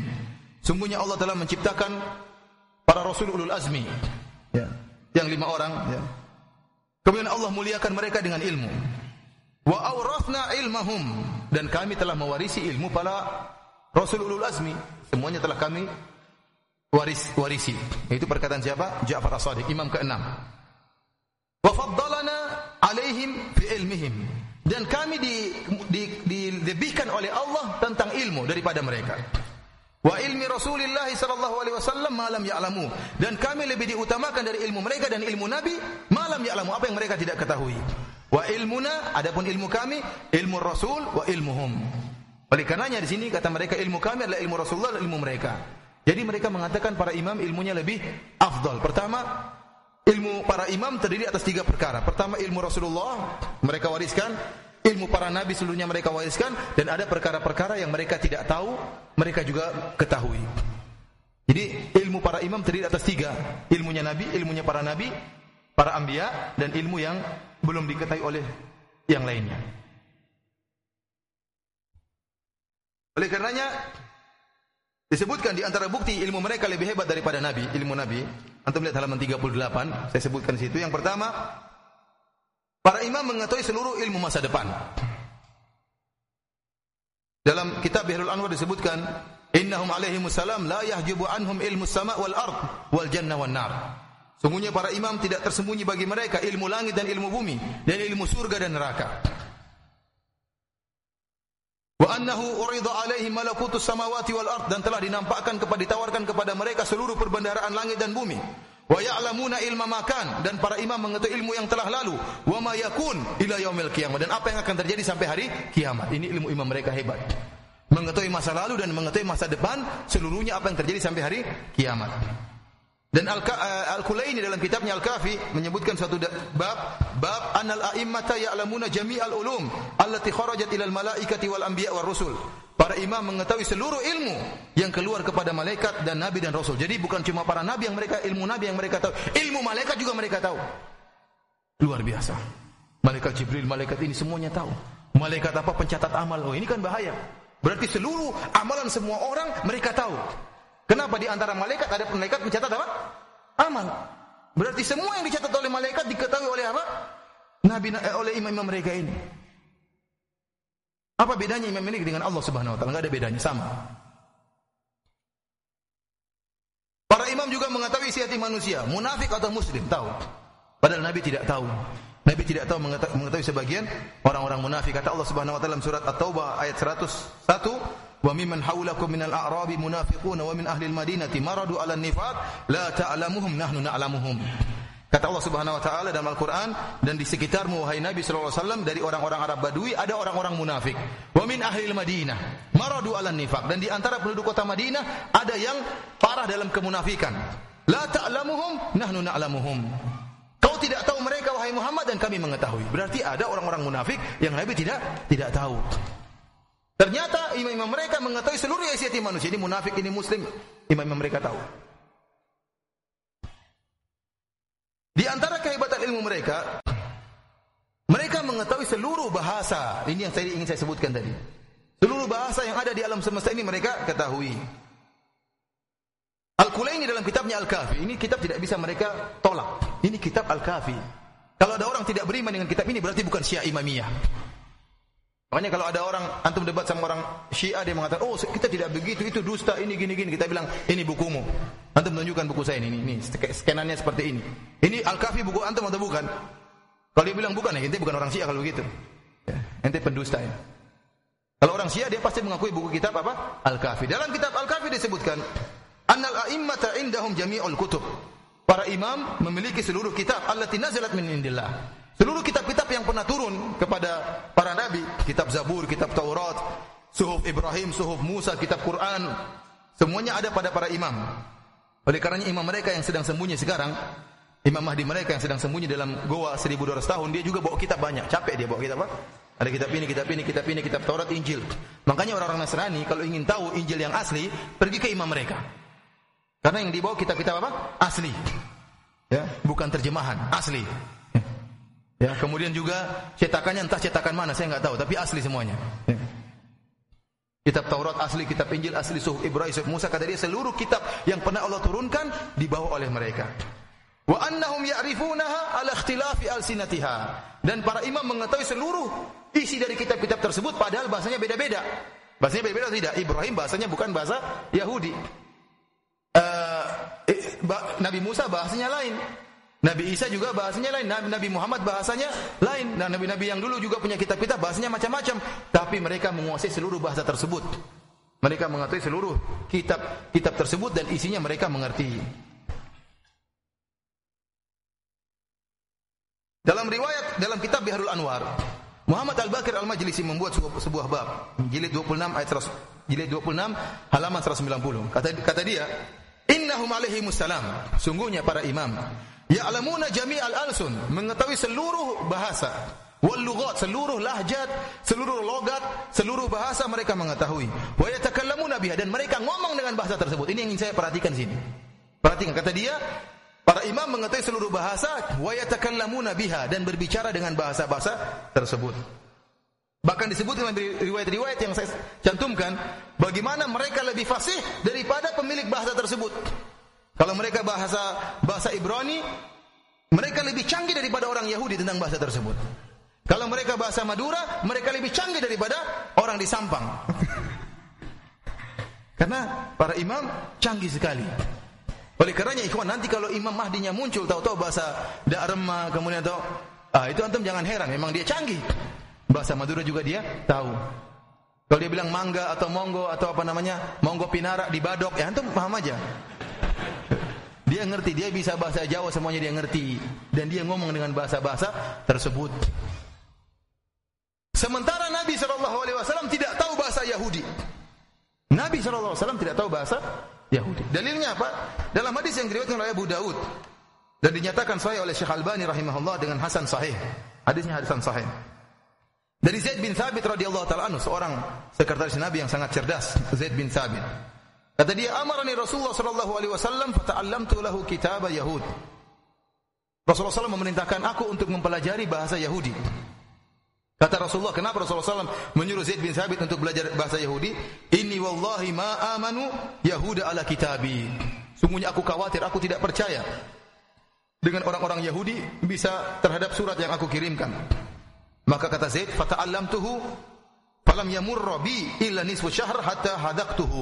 Maka saya pun belajar bahasa Yahudi dan tulisan Yahudi. Dan belum lewat setengah bulan, saya sudah canggih dalam bahasa tersebut. Fakuntu aktubu lahu idza kataba wa aqra'u lahu kutiba ilaihi. Maka aku yang menuliskan tulisan dengan bahasa Yahudi kalau Nabi memerintahkan atau aku membacakan surat dari orang Yahudi kalau datang kepada surat tersebut datang kepada Nabi. Ini dalil bahwasanya Nabi tidak tahu bahasa Yahudi. Makanya Nabi menyuruh siapa Zaid bin Sabit untuk belajar bahasa Yahudi. Sementara imam mereka Masya Allah bahasa Inggris, bahasa Amerika, bahasa Jepang, ya, bahasa Madura, bahasa Jawa, ya, bahasa Cilengsi semuanya tahu. Yang lebih canggihnya antum lihat halaman 47, saya buat bab. Ya. Banyolan yang keempat. Para imam Syiah bisa jadi pilot pesawat. Bisa jadi masinis kereta. Bahkan bisa jadi hacker apa? Hacker komputer ya, hacker canggih. Kenapa? Karena mereka meyakini di antara keyakinan mereka ilmu imam hebat, ilmu masa depan semuanya mereka tahu. Dan syarat jadi imam kata majelis al-majlisi Imam tidak boleh kalau ditanya terus ngomong la adri itu nggak boleh. Kalau imam ditanya dia bilang saya tidak tahu itu bukan imam. Imam nggak beres. Imam itu kalau ditanya apa saja harus tahu. Harus apa? Tahu. Kalau sampai dia bilang saya tidak tahu berarti. Imam itu harus tahu segalanya, masa lalu dan masa depan.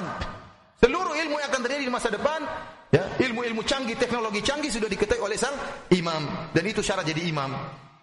Makanya Al-Majlisi menyebutkan dalam kitabnya Biharul Anwar dia menyatakan wa amma ilmuhum bisinaat adapun ilmu mereka tentang apa namanya keahlian-keahlian maka keumuman riwayat-riwayat menunjukkan akan mereka mampu akan hal tersebut haitsu warada fiha anna al-hujjah la yakunu jahilan fi syai'in telah disebutkan dalam riwayat bahwasanya imam tidak mungkin bodoh dalam perkara apa pun enggak mungkin pasti tahu Yaqulu la adri, enggak boleh dia mengatakan saya tidak tahu. Imam pasti harus tahu semuanya.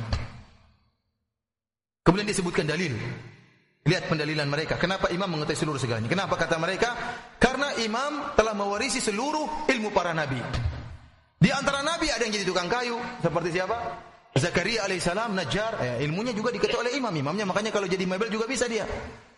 Dia seluruh, seluruh ada nabi yang mungkin tukang ini, ada nabi yang pandai besi, ada nabi yang bisa membuat pakaian perang, semuanya diketahui oleh sang imam. Bahkan kata mereka di antara firman Allah, "Wa 'allama Adam al-asma'a kullaha." Allah mengajarkan kepada Adam seluruh nama-nama. Di antara tafsiran seluruh nama kata Al-Majlisi seluruh keahlian. Oleh karenanya sementara imam mewarisi seluruh ilmu para nabi di antaranya ilmu Nabi Adam, berarti seluruh keahlian dia telah mewarisinya. Ini terlalu gulu terhadap imam. Makanya jangan-jangan penemu penemu balon bukan Thomas Alva Edison bukan, lampu. Tapi imam imam mereka mungkin ya. Atau diajari oleh imam mereka. Dan ini seharusnya kalau imam mereka ini tahu segala sesuatu, harusnya sekarang dia kerjasama dengan Iran membuat senjata tercanggih yang akan muncul pada tahun 3012. Ya. Harusnya diajarin. Bukankah dia tahu masa depan sampai hari kiamat seluruh ilmu? Harusnya sekarang Iran adalah negara paling canggih dalam segala hal. Dalam segala kedokteran, dalam macam-macam harusnya paling canggih. Kenapa imam mereka tahu semua ilmu masa depan? Padahal Nabi SAW tidak demikian. Ini Nabi SAW dalam hadis riwayat Imam Bukhari dan Imam Muslim, Rasulullah SAW dalam Sahih Muslim, Rasulullah SAW pernah melewati sebagian sahabat di Madinah, mereka sedang menanam korma dan mereka melakukan perkawinan korma. Maka Nabi menyarankan kalau bisa coba coba coba tidak usah dikawinkan. Menurut kata Nabi, azun menurut saya lebih baik. Ternyata tatkala tidak dikawinkan hasilnya buruk. Maka Nabi ditanya, antum telah mengatakan dini kata Nabi SAW, antum a'lamu bi umur duniakum. Kalian lebih ngerti tentang masalah dunia daripada saya. Ini kata Nabi, kalian lebih ngerti tentang ilmu dunia daripada saya. Ini padahal masalah cuma masalah pertanian yang sederhana, masalah perkebunan. Nabi tidak tahu. Sementara imam mereka seluruh keahlian diketahui oleh para imam mereka. Ikhwani fillah azani Allah wa iyyakum.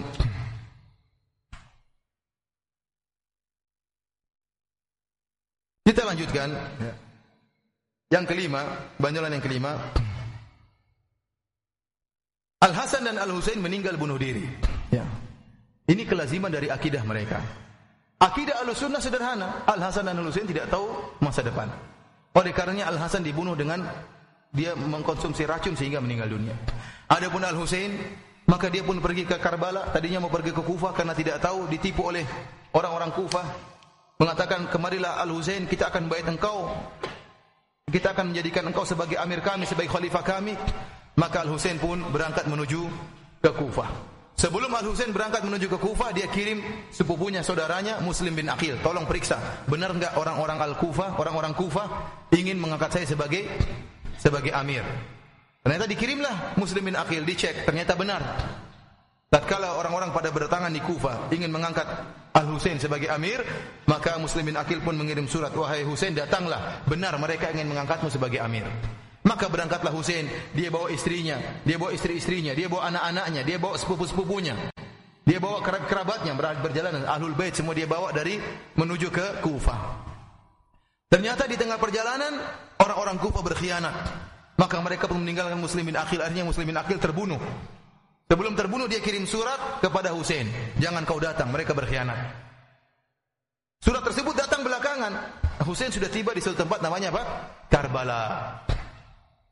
Akhirnya dia pun tidak jadi kembali dan akhirnya terus terjadilah apa yang terjadi.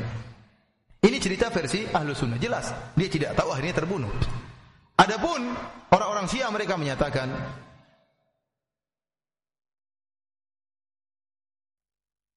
Dalam kitab Al-Kulaini, kitab Usulul Kafi, kitab sahih mereka, karangan Al-Kulaini. Dia membuat bab. Bab annal a'immata ya'lamuna mata yamutun. Bahwasanya para imam mengetahui kapan mereka meninggal dunia. Wa annahum la yamutun la yamutun illa bi ikhtiyari minhum. Dan bahwasanya para imam tidak meninggal dunia kecuali atas pilihan mereka. Bayangkan, mereka tahu kapan mereka meninggal dunia dan mereka tidak meninggal kecuali pilihan apa? Mereka. Ini bab imam mereka. Sekarang kita tanya sama mereka, sementara mereka tahu ilmu gaib masa depan. Tanya sama mereka, Husain Al Hasan waktu meninggal, waktu dihidangkan racun dia tahu atau tidak? Menurut ahlu sunnah apa? Tidak tahu. Menurut Syiah harus tahu. Kalau nggak tahu nggak jadi imam. Harus tahu. Sekarang kalau sudah tahu itu ada racun, berarti dia mati bunuh diri. Dia pilih mati, dia meninggal katanya pilihan dia. Dia sekarang milih mati atau milih hidup? Tadi katanya para imam tidak mungkin mati kecuali pilihan mereka. Berarti tak kala dia meninggal dia pilih apa? Pilih mati. Berarti dia mati konyol. Al Hasan ini radhiyallahu anhu sudah tahu racun, Mati enggak ya? Mati aja deh. Ah, begitu kan begitu. Dia makan mati meninggal dunia. Lihat Al Husain. Kita tanya sama sama orang Syiah, Al Husain tahu nggak bahwasanya dia bakalan dibunuh di Karbala? Jawabannya harus harus tahu. Kalau nggak tahu nggak jadi imam. Nah, kalau dia tahu bakalan dia mati, ngap gak bakalan kalau dia tahu masa depan, ngapain dia kirim sepupunya untuk ngecek? Ngecek mereka benar nggak ngomong ngomong baik saya? Kemudian kalau dia tahu dia sudah bakalan mati, berarti dia telah membunuh karib kerabatnya. Dia sudah tahu dia bakalan mati, dia ngajak seluruh anak-anaknya, ayo kita mati bareng-bareng. Kita mau mati bareng-bareng. Berarti dia sengaja membunuh dirinya, bahkan membunuh anak istrinya. Membunuh apa? Uh, karib kerabatnya. Membunuh sepupu-sepupunya, dibunuh semua. Ini berarti kekonyolan. Melazimkan bahwasanya Imam Hasan dan Imam Al Husain atau Al Hasan Al Husain radhiyallahu anhu meninggal bunuh diri menurut versi Syiah. Adapun Ahlu Sunnah wal Jamaah maka ini hal yang biasa karena mereka berdua tidak tahu ilmu gaib. Kemudian lihat yang keenam, Imam Mahdi Syiah ketakutan sehingga sembunyi semenjak 1200 tahun yang lalu. Ini di antara kekonyolan yang harus dipercayai oleh orang Syiah. Kenapa mereka harus percaya dengan dagelan ini? Seorang sembunyi 1200 tahun belum muncul-muncul sampai sekarang. Kenapa mereka harus percaya? Saya ingatkan kembali. Kenapa? Karena akidah mereka dibangun di atas percaya kepada 12 imam. Imamnya harus 12, tidak boleh 11. Imamnya harus berapa? 12. Imam 12 harus ada. Yang jadi masalah, Tatkala sampai pada imam yang sebelas namanya Muhammad bin Hasan, namanya Hasan al-Askar, imam yang ke-11, diriwayatkan oleh ahli sejarah dia tidak punya anak. Nah, ini kan repot kalau gitu. Kalau imamnya cuma 11 rusak agama mereka hancur. Imamnya harus berapa? 12. Bilangannya harus 12. Jadi imam 12 ini harus ada, tidak boleh nggak ada. Tatkala disebutkan oleh ahli sejarah bahwasanya Hasan Al-Hasan Al-Askar imam yang 11 tidak punya anak, maka mereka membuat imam 12 fiktif. Ada imamnya ke mana? Waktu kecil umur 5 tahun sembunyi. Ke mana sekarang nggak keluar-keluar? Bahkan mereka sebutkan dalam kitab mereka, dalam kitab Usul Kafi, bahwasanya salah seorang imam mereka berkata, bahwasanya imam tersebut huwal muntazar, dialah imam yang dinanti-nantikan, yang sembunyi. Ghairu anna Allah azza wa jalla yuhibbu an yamtahina syiah Fa inda dzalika yartabal mubtilun. Jadi Allah Subhanahu wa taala menjadikan imamnya sembunyi lama-lama ini sebagai ujian bagi orang Syiah. Apakah mereka beriman dengan gaib atau tidak? Adapun orang-orang kafir mereka tidak percaya seperti antum-antum ini. Ya. Adapun orang Syiah iman mereka kuat terhadap yang gaib, mereka percaya bahwa imam mereka sembunyi sudah 1200 tahun. Ini di antara akidah yang paling penting milik orang-orang Syiah. Disebutkan dalam riwayat-riwayat seperti dalam kitab Usul Al-Kafi, Kenapa imamnya sembunyi? Apa sebabnya kenapa harus bersembunyi? Kok tidak muncul saja? Jawabannya satu. Tatkala ditanyakan kepada Abu Abdullah Ja'far As-Sadiq, "Innahu yakhaf." Ditanya, "Kenapa dia sembunyi?" Dia ketakutan. Ya anil qatal, dia takut dibunuh. Dia takut apa? Dibunuh. Jadi imam ini sembunyi karena takut apa? Takut dibunuh. Dan ini hampir kesepakatan ulama Syiah seluruhnya, imamnya sembunyi ketakutan karena takut dibunuh. Namun anehnya ikhwani fillah azani Allah yakum, kalau kita baca tentang riwayat-riwayat tentang imam ini, imam yang sembunyi ini, imam yang ke-12. Dan saya yakin imamnya enggak ada. Mereka meyakini imam mereka Imam Mahdi, imam yang 12 ini kalau muncul jadi imam apa? Imam Mahdi. Sementara Imam Mahdi kita dalam hadis-hadis yang sahih namanya Muhammad bin Abdullah. Muhammad bin Abdullah. Sementara imam mereka yang ke-12 namanya bukan Muhammad bin Abdullah, namanya Muhammad bin Hasan Al-Askar. Dalam hadis yang sahih kata Nabi wasallam, "Yuwati'u ismuhu ismi, wasmu abihi isma abi." Namanya sama dengan namaku dan nama ayahnya sama dengan nama ayahku kata Nabi tentang Imam Mahdi. Oleh karena Imam Mahdi namanya Muhammad bin Abdullah. Ternyata Imam Mahdi mereka ini namanya Muhammad bin Hasan karena imam ke-11 namanya Hasan. Berarti anaknya harusnya namanya mereka buat Muhammad. Jadi masalah bapaknya nggak bisa dirubah namanya. Jadi terpaksa namanya Muhammad bin Al-Hasan. Harusnya Muhammad bin Abdullah. Kebetulan Imam 11 namanya Hasan bukan Abdullah, jadi repot. Ternyata imam yang ketakutan ini takut keluar karena takut mati, ternyata dia sakti. Kita sebutkan sifat-sifat dia. Di antara sifat-sifatnya Kata Abu Abdullah, yafqidul nas imamahum yashhadul mausim fayarahum wala yarawnahu. Orang-orang kehilangan imam mereka. Padahal imam mereka ini selalu ikut hajian. Imamnya ini bisa melihat mereka dan mereka tidak bisa melihat imam mereka. Sekarang imamnya sakti, bisa lihat kita, kita nggak bisa lihat mereka. Kalau imamnya sakti tidak kelihatan, ngapain takut keluar? Ya atau tidak? Terus, kenapa dia berani-berani hajian? Tidakkah dia tahu bahwasanya yang ngurus hajian orang-orang Wahabi? Iya, yang ngurus hajian siapa? Kerajaan Arab Saudi yang dituduh sebagai Wahabi, yang dimusik orang Syiah. Seharusnya kalau dia takut mati jangan ikut hajian. Ini malah imamnya keluar apa? Hajian, cuma tidak kelihatan. Ini kontradiktif, Ikhwan. Kemudian juga sang imam tidak dikenal. Terkadang imamnya kelihatan muncul, namun orang tidak tahu kalau dia imam. Sebagaimana Nabi Yusuf alaihissalam tatkala ketemu dengan saudara-saudaranya, mereka tidak tahu kalau ini Nabi Yusuf alaihissalam. Sehingga mereka mengatakan, "A innaka la anta Yusuf?" Kau Nabi Yusuf? Setelah dijelaskan baru ketahuan dia Nabi Yusuf. Jadi terkadang imamnya keluar tidak diketahui. Oleh karenanya kalau perkaranya demikian, dia tidak kelihatan. Terkadang pun kalau kelihatan tidak diketahui, ngapain dia sembunyi? Tidak perlu takut. Harusnya ada yang kirim surat kepada imam tersebut, kirim SMS atau WhatsApp bahwasanya iya, wahai imam, kamu sekarang nggak perlu takut. Sudah ada negara Syiah, negara Iran. Sudah ada Hizbullah dari Lubnan. Kamu nggak perlu takut. Pasukanmu banyak. Cuma imam sibuk, sering Blackberry-nya dimatikan. sekarang bagaimana Imam Mahdi ini kalau keluar? Sangar Imam Mahdi ini. Luar biasa, sangarnya luar biasa. Imam ini diutus sebagai pembawa kesengsaraan. Di antaranya imam ini kalau dia datang dia membangkitkan Abu Bakar dan Umar kemudian dia salib Abu Bakar dan Umar. Kemudian seluruh orang yang mencintai Abu Bakar dan Umar akan dibasmi oleh imam ini. Ini yang pertama. Yang kedua, dia akan membangkitkan Aisyah untuk di, di, di hukum had, dicambuk Aisyah. Ini subhanallah, saking jengkelnya mereka kepada Abu Bakar dan Umar dan saking jengkelnya mereka kepada Aisyah, belum hari kebangkitan sudah dibangkitkan oleh imam dulu. Kita hari kebangkitan kapan? Setelah hari kiamat baru hari kebangkitan. Mereka enggak ada hari kebangkitan sebelumnya untuk menyiksa siapa? Para sahabat. Abu Bakar dan Umar disalib, Kemudian Aisyah di apa? Ditegakkan hukum had. Sehingga ada yang bertanya, Wahai imam, kenapa di zaman Rasulullah Aisyah tidak dihukum? Jawabannya, karena ah, Rasulullah SAW diutus sebagai rahmat. Adapun imam kita nanti Imam Mahdi diutus sebagai pembawa kesengsaraan. Jadi sebenarnya Nabi sudah tahu bahwasanya Aisyah berhak untuk ditegakkan hukum had. Tetapi karena Nabi diutus sebagai pembawa rahmat, Nabi menunda yang menegakkan hukum had nanti cucunya Imam Mahdi. Imam Mahdinya siapa? Syiah. Dan ini kedustaan. Nabi masalah hukum had tidak pernah ragu-ragu. Bukankah di zaman Nabi ada orang dirajam? Ada atau tidak? Bukankah ada yang dicambuk di zaman Nabi? Bukankah Nabi yang berkata, "Lau anna Fatimah binta Muhammadin saraqat laqata'tu yadaha." Kalau seandainya putri saya Fatimah binti Muhammad mencuri, saya akan potong tangannya. Rasulullah tidak pernah ragu menegakkan hukum had. Justru hukum had itu adalah rahmat bagi bagi pelaku maksiat tersebut rahmat baginya.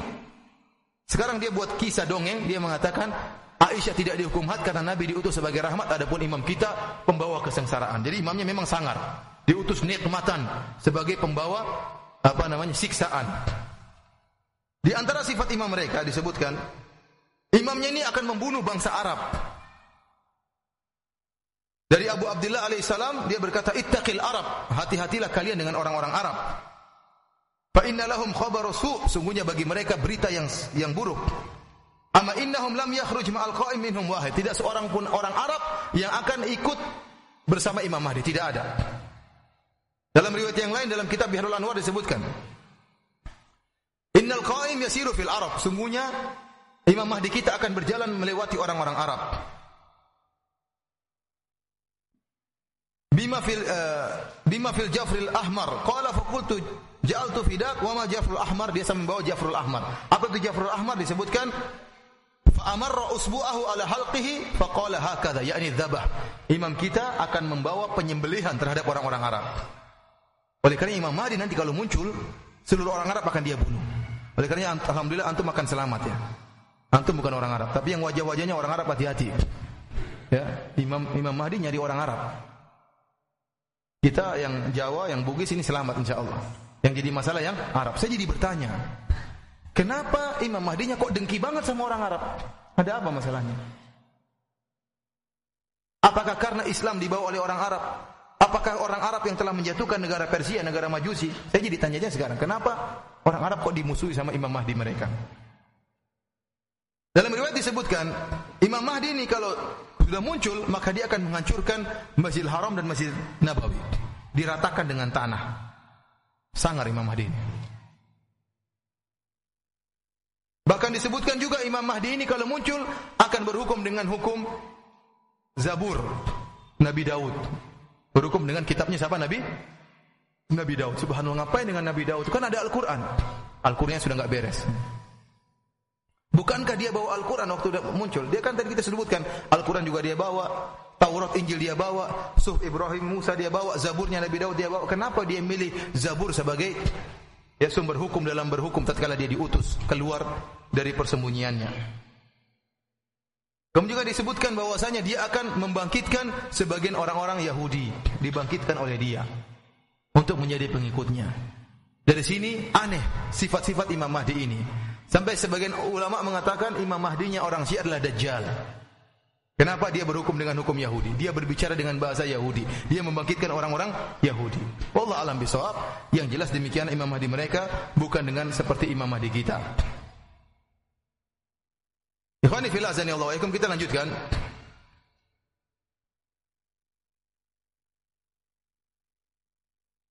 Di antara banyolan orang Syiah dan ini menunjukkan kebodohan mereka. Dalam dalam Al-Kafi disebutkan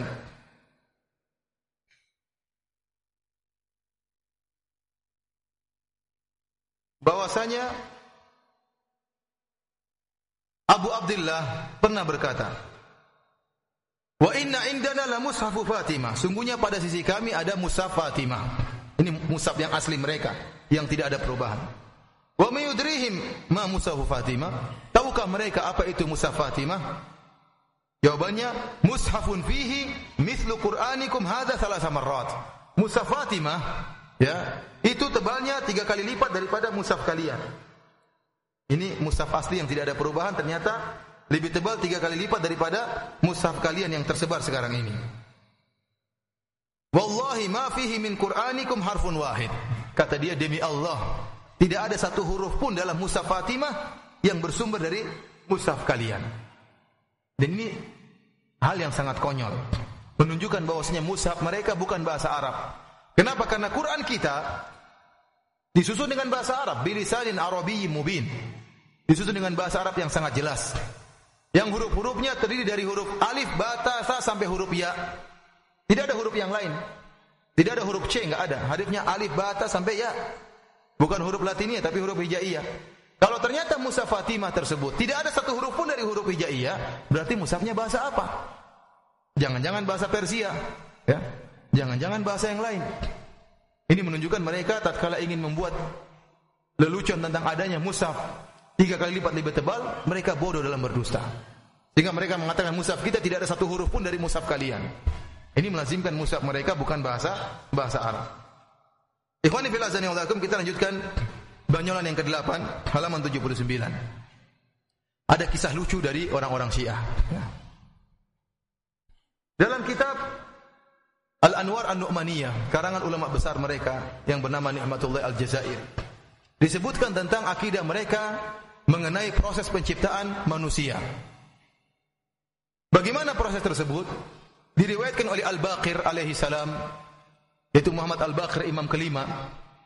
Dia pernah bercerita bagaimana proses penciptaan manusia. Wa mimma khalaqahu Allah ardhan tayyibatan thumma fajjara minha ma'an adban zulala. Kata dia Allah menciptakan bumi. Ini proses penciptaan manusia. Bukan karena manusia diciptakan dari tin dari apa tanah? Tanah liat tanah liat apa tanah liat tanah liat ya. Tanah liat Allah menciptakan tanah, bumi. Kemudian Allah keluarkan ya dari bumi tersebut air yang segar, air yang tawar dan segar. Setelah itu fa'arada 'alaiha wilayatana ahlal bait faqabilatha. Setelah Allah menciptakan tanah yang bersih, maka Allah tawarkan keimaman. Wahai tanah, maukah engkau beriman kepada keimaman ahlul bait, imam 12? Tanah tersebut saya beriman ya Allah. Jadi ingat, saya bilang akidah imam ini akidah utama, rukun Islam yang paling penting. Beriman kepada 12 apa? Imam. Sampai semuanya ditawarkan, tanah pun ditawarkan. Tanahnya terima. Fa ajra bidzalika al-ma'a alayya sabat ayyam. Maka setelah itu Allah alirkan tanah yang segar tadi di atas tanah tersebut, tanah yang baik dialirkan tanah segar selama tujuh hari.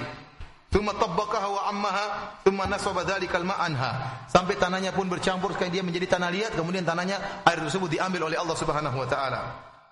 Jadilah tanah tadi sudah jadi tanah becek, seperti tanah liat, bercampur dengan air selama tujuh hari. Fa akhadha min safwati dzalika tin tinan faja'alahu tinal a'immah. Maka Allah pun mengambil intisari dari tanah tersebut. Kemudian Allah buat intisari tanah tadi untuk menciptakan imam-imam, imam yang 12. Diciptakan dari tanah yang baik yang sudah beriman kepada imam dan dicampur dengan air yang segar. Min. Kemudian tanah ini yang sudah diambil intisarinya diambil lagi untuk menciptakan orang-orang Syiah. Tetapi kata kata imam ini, tanah yang buat untuk menciptakan imam dibedakan dengan tanah yang menciptakan orang-orang Syiah. Kalau seandainya tidak dibedakan, maka seluruh orang Syiah jadi imam. Mengerti atau tidak? Jadi sekarang ada tanah, Allah ciptakan tanah, tanahnya diambil. Tanahnya diambil. Ini tanah, ini buat jadi imam, ceplok jadi imam. 12, 1, 2, 3, 4, 5, 7, 12.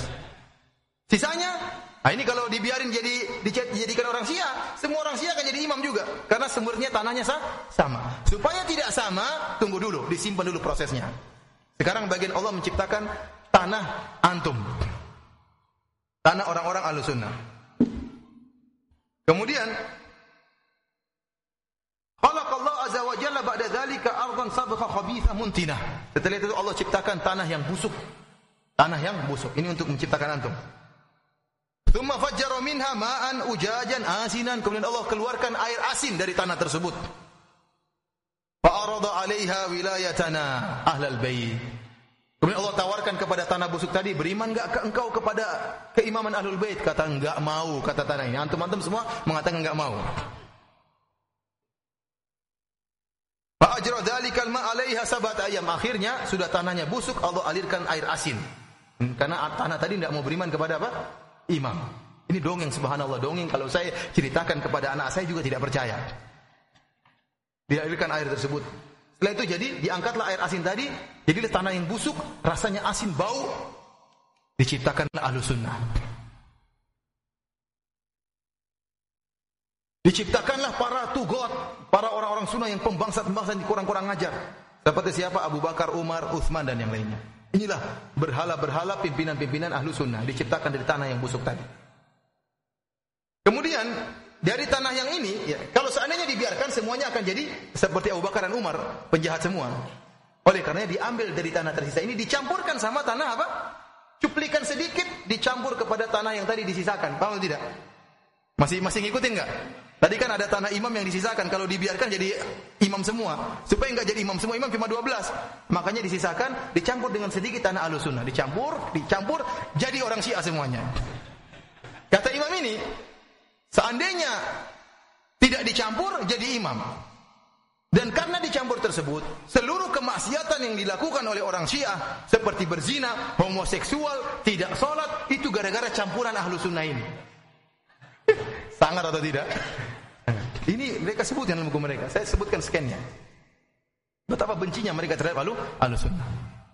Yang kedua, akhirnya tanah alusunnah juga kan banyak nih sisanya nih. Ya, sudah Abu Bakar buat Umar sudah selesai, masih banyak sisanya. Kalau gitu diambil sedikit dari cuplikan dari tanah yang sisa tadi tanah apa? Imam dicampurkan. Sehingga antum dapati di antara alusunnah ada yang sholat, ada yang zakat, ada yang haji. Itu gara-gara cuplikan tadi campuran sendiri. Seandainya tidak dicampur jadi penjahat semuanya. Lihat ini bagaimana akidah mereka. Rusak. Kita lanjutkan. Kemudian dia, dia menyebutkan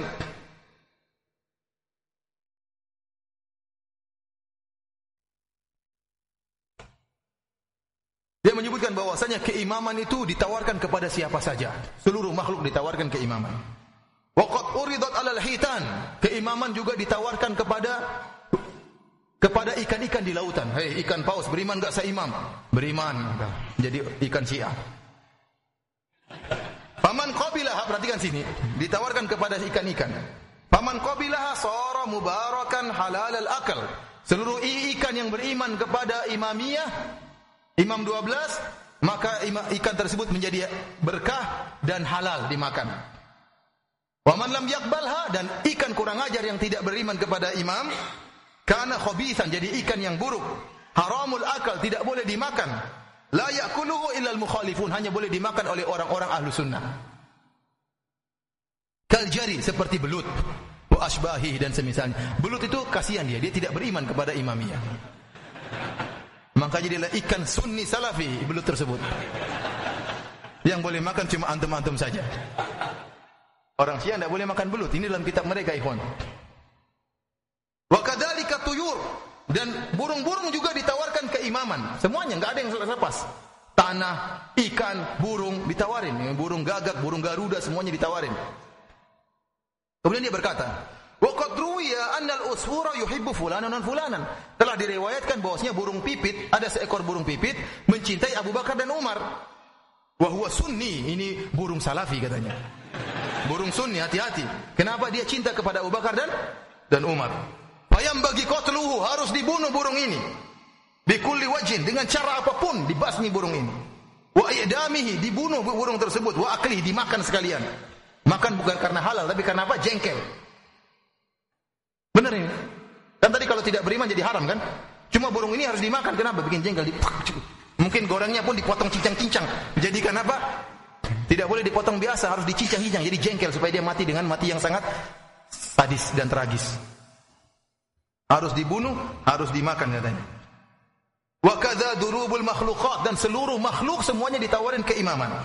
Wa thimar, demikian juga buah-buahan. Al halwah wal murrah.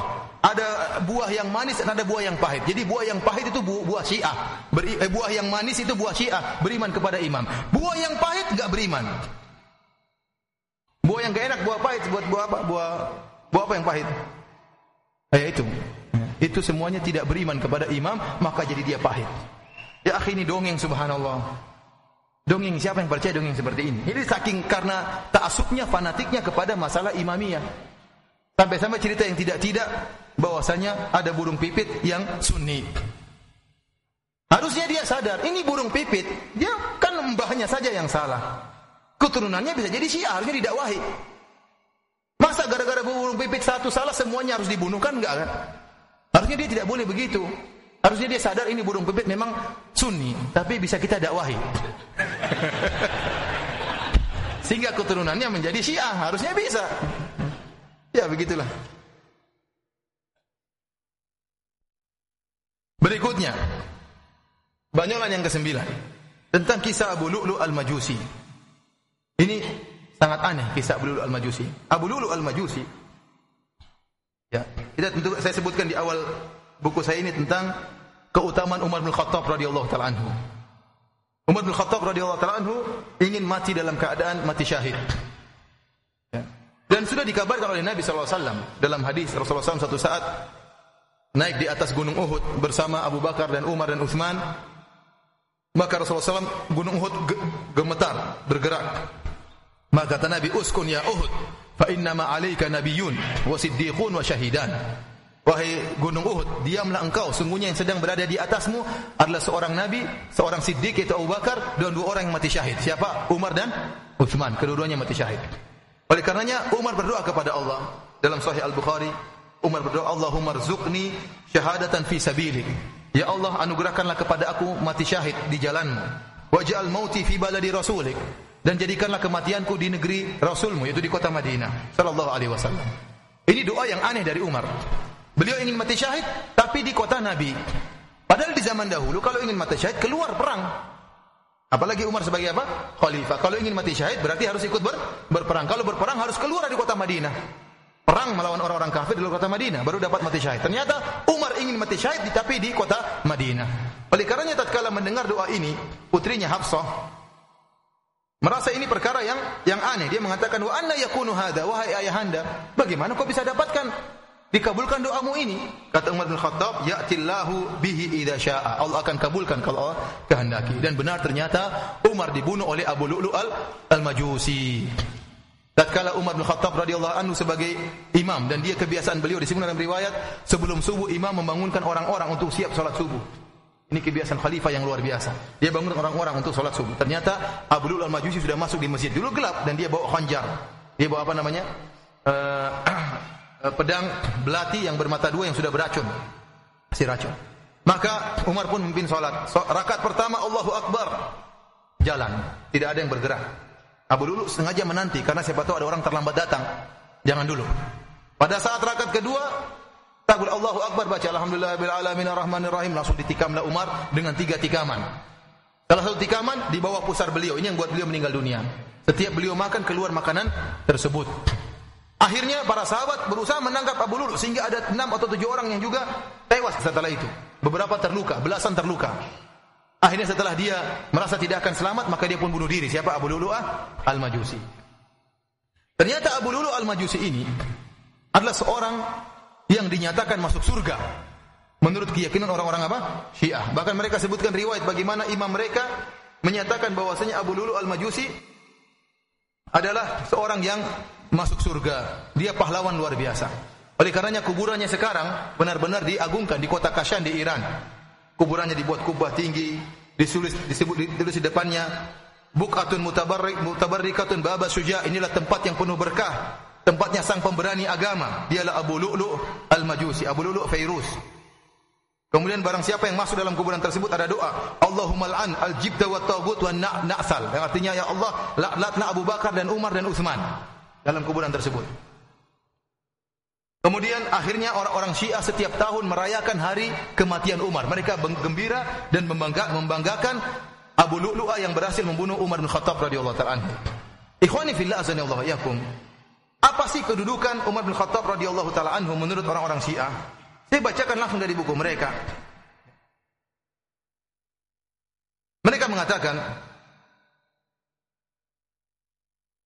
telah diriwayatkan dari imam-imam kita al-ma'sumin wa ruwiya lana an a'immatina al-ma'sumin alaihi salam telah diriwayatkan dari imam-imam kami imam kita yang maksum annahu akbaru sanamin arafatul bashariyatu Mundu bid'i nas'atiha wa hatta yaumina hadza bal ila akhir dunya.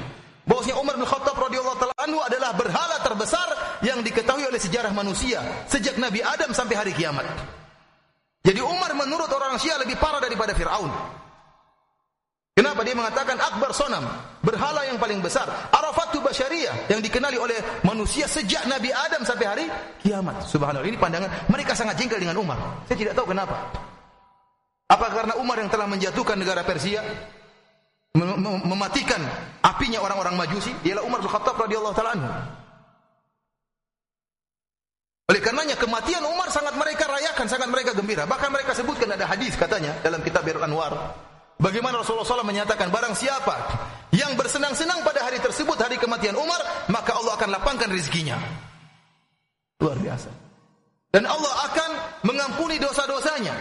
Dan Allah akan buat dia memberi syafaat kepada karib kerabatnya. Luar biasa. Kalau dia merayakan hari kematian Umar, ada ayah ibunya masuk neraka bisa dia keluarin. Ya akhi subhanallah ajib. Ini agama yang menakjubkan begitu bencinya mereka terhadap siapa? Umar bin Khattab radhiyallahu taala anhu. Sampai merayakan hari kematian Umar ya mendapatkan pahala yang sangat luar biasa di sisi Allah Subhanahu wa taala. Yang aneh Kenapa kuburannya kok bisa ada di Iran? Padahal Abu Lulu Al-Majusi meninggal di mana? Di Madinah. Mungkin sebelum dia meninggal sempat di SMS. Kirim kargo, saya mau meninggal. Bawa ke mana? Ke Iran. Menurut keyakinan orang-orang Syiah, Abu Lulu Al-Majusi tidak meninggal, tapi kabur dia. Kabur lari ke mana? Ke Iran. Gak tahu naik apa tatkala Mungkin kabur rupa sahabat, padahal banyak sekali dalam masjid. Hmm, ini dongeng-dongeng mustahil. Bagaimana dia kabur sementara dia bunuh Umar di hadapan mungkin berapa ratus atau ribuan sahabat. Bagaimana dia bisa kabur? Kemudian dia lari, lari, lari sampai, sampai ke Iran. Kemudian sampai di Iran dia hidup biasa sampai meninggal dunia. Kalau dia hidup memang dia hidup, tentunya sejarah dia akan ada. Enggak ada sejarahnya, siapa? Abu Lulu Al-Majusi, enggak ada sejarahnya. Menunjukkan dia memang tewasnya di mana? Di Madinah. Makanya saya sebutkan dalam dalam buku saya ini, Abu Lulu Al-Majusi ternyata dikirim ke Iran dengan paket kargo Syiah. Dengan paket kargo Syiah. Karena mustahil. Dan mereka yang menunjukkan Abu Lu'lu seorang pahlawan, seorang muslim, dijamin masuk surga. Dari sini kita tahu, tidak mungkin agama kita bergabung dengan agama Syiah, mustahil. Kita bangga dengan Umar, mereka mengatakan Umar lebih parah daripada Fir'aun. Kita melaknat Abu Lu'lu yang telah membunuh Umar, mereka mengatakan, Ya Allah masukkanlah kami bersama Abu Lu'lu. Ya. Bangkitkanlah kami bersama Abu Lu'lu. Karena mereka meyakini Abu Lu'lu di mana di di surga. Sekarang bagaimana kita bisa gabung dengan mereka? Ikhwani fillah azanillahu Kita lanjutkan. Banyolan yang keberapa? Yang ke-10. Setengah jam lagi. Masih ada 23 lagi. 24 banyolan. Saya sebutkan judulnya Ali bin Abi Thalib menikahkan putrinya dengan seorang gay, gay atau bencong. Maksudnya Umar.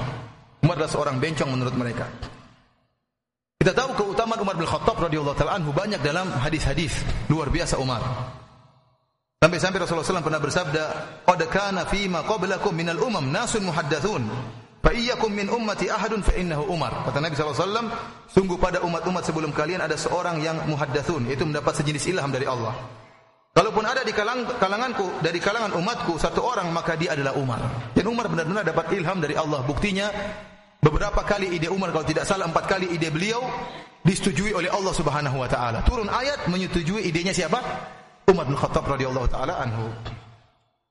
Dalam hadis kata Nabi sallallahu alaihi wasallam, "Inna Allah wada'a al-haq ala lisani Umar yaqulu bihi." Sungguhnya Allah meletakkan kebenaran di lisannya Umar. Dan Umar berbicara dengan kebenaran tersebut. Dalam hadis yang lain, kata Nabi wasallam, "Lau kana nabiyyun ba'di lakana Umar." Kalau ada nabi setelahku maka Umar itulah nabi. Dan Umar ditakuti oleh orang-orang musyrikin. Oleh karenanya Ibnu Mas'ud dalam Sahih Al-Bukhari mengatakan, "Mazilna izzatan mundu aslama Umar." Kami menjadi orang-orang yang jaya dalam keadaan jaya semenjak Umar masuk Islam. Oleh karena Rasulullah SAW pernah berdoa, "Ya Allah, masukkanlah Umar dalam Islam." Kenapa Umar orang yang hebat? Kalau dia masuk Islam maka akan banyak kejayaan bagi kaum muslimin. Di antaranya kata dalam riwayat yang lain dari Ibnu Abi Syaibah dan At-Tabrani meriwayatkan dari Ibnu Mas'ud beliau berkata, Wallahi mastata'na an nusalli haula al-baiti zahirina hatta aslama Umar. Kami para sahabat demi Allah tidak mampu kami solat terang-terangan di Ka'bah di sekitar Ka'bah kecuali setelah Umar masuk Islam. Para sahabat dulu enggak berani solat sembunyi-sembunyi. Kalau ketahuan sholat di Ka'bah mungkin dipukulin sama orang-orang musyrikin. Namun tatkala Umar masuk Islam, mereka berani. Kenapa orang-orang musyrikin takut sama sama Umar? Dan ternyata orang-orang musyrikin, Umar itu bukan hanya ditakuti oleh orang kafir, bahkan syaitan pun takut sama Umar. Kata Nabi SAW, Ya Ibn Al-Khattab, Walladhi nafsi biyadihi, Ma laqiyaka syaitanu qad salikan fajjan illa salaka fajjan ghaira fajjik. Wahai Ibn Al-Khattab, demi zat yang jiwaku berada di tangannya, tidak satu ekor setan pun, eh, tidak satu setan pun yang lihat kamu berjalan satu jalan kecuali setan tersebut akan mencari jalan yang lain. Artinya Pak Umar bukan hanya ditakuti oleh manusia, bahkan setan pun takut sama Umar. Berarti Umar seorang pemberani, seorang hebat. Ini gambaran menurut Ahlussunnah. Sama orang Syiah, gambaran ini dibalik.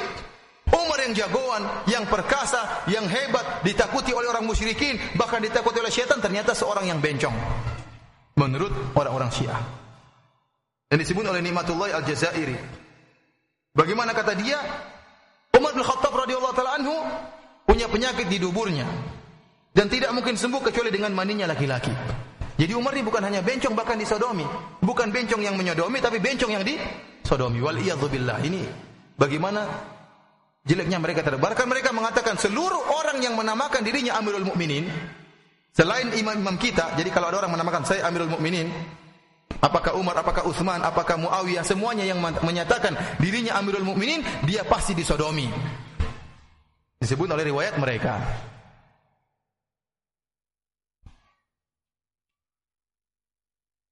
Kita katakan kalau seandainya Umar bin Khattab radhiyallahu taala ternyata orang yang homoseksual sebagaimana pernyataan orang Syiah. Kenapa Ali bin Abi Thalib menikahkan putrinya Ummu Kulsum dengan Umar?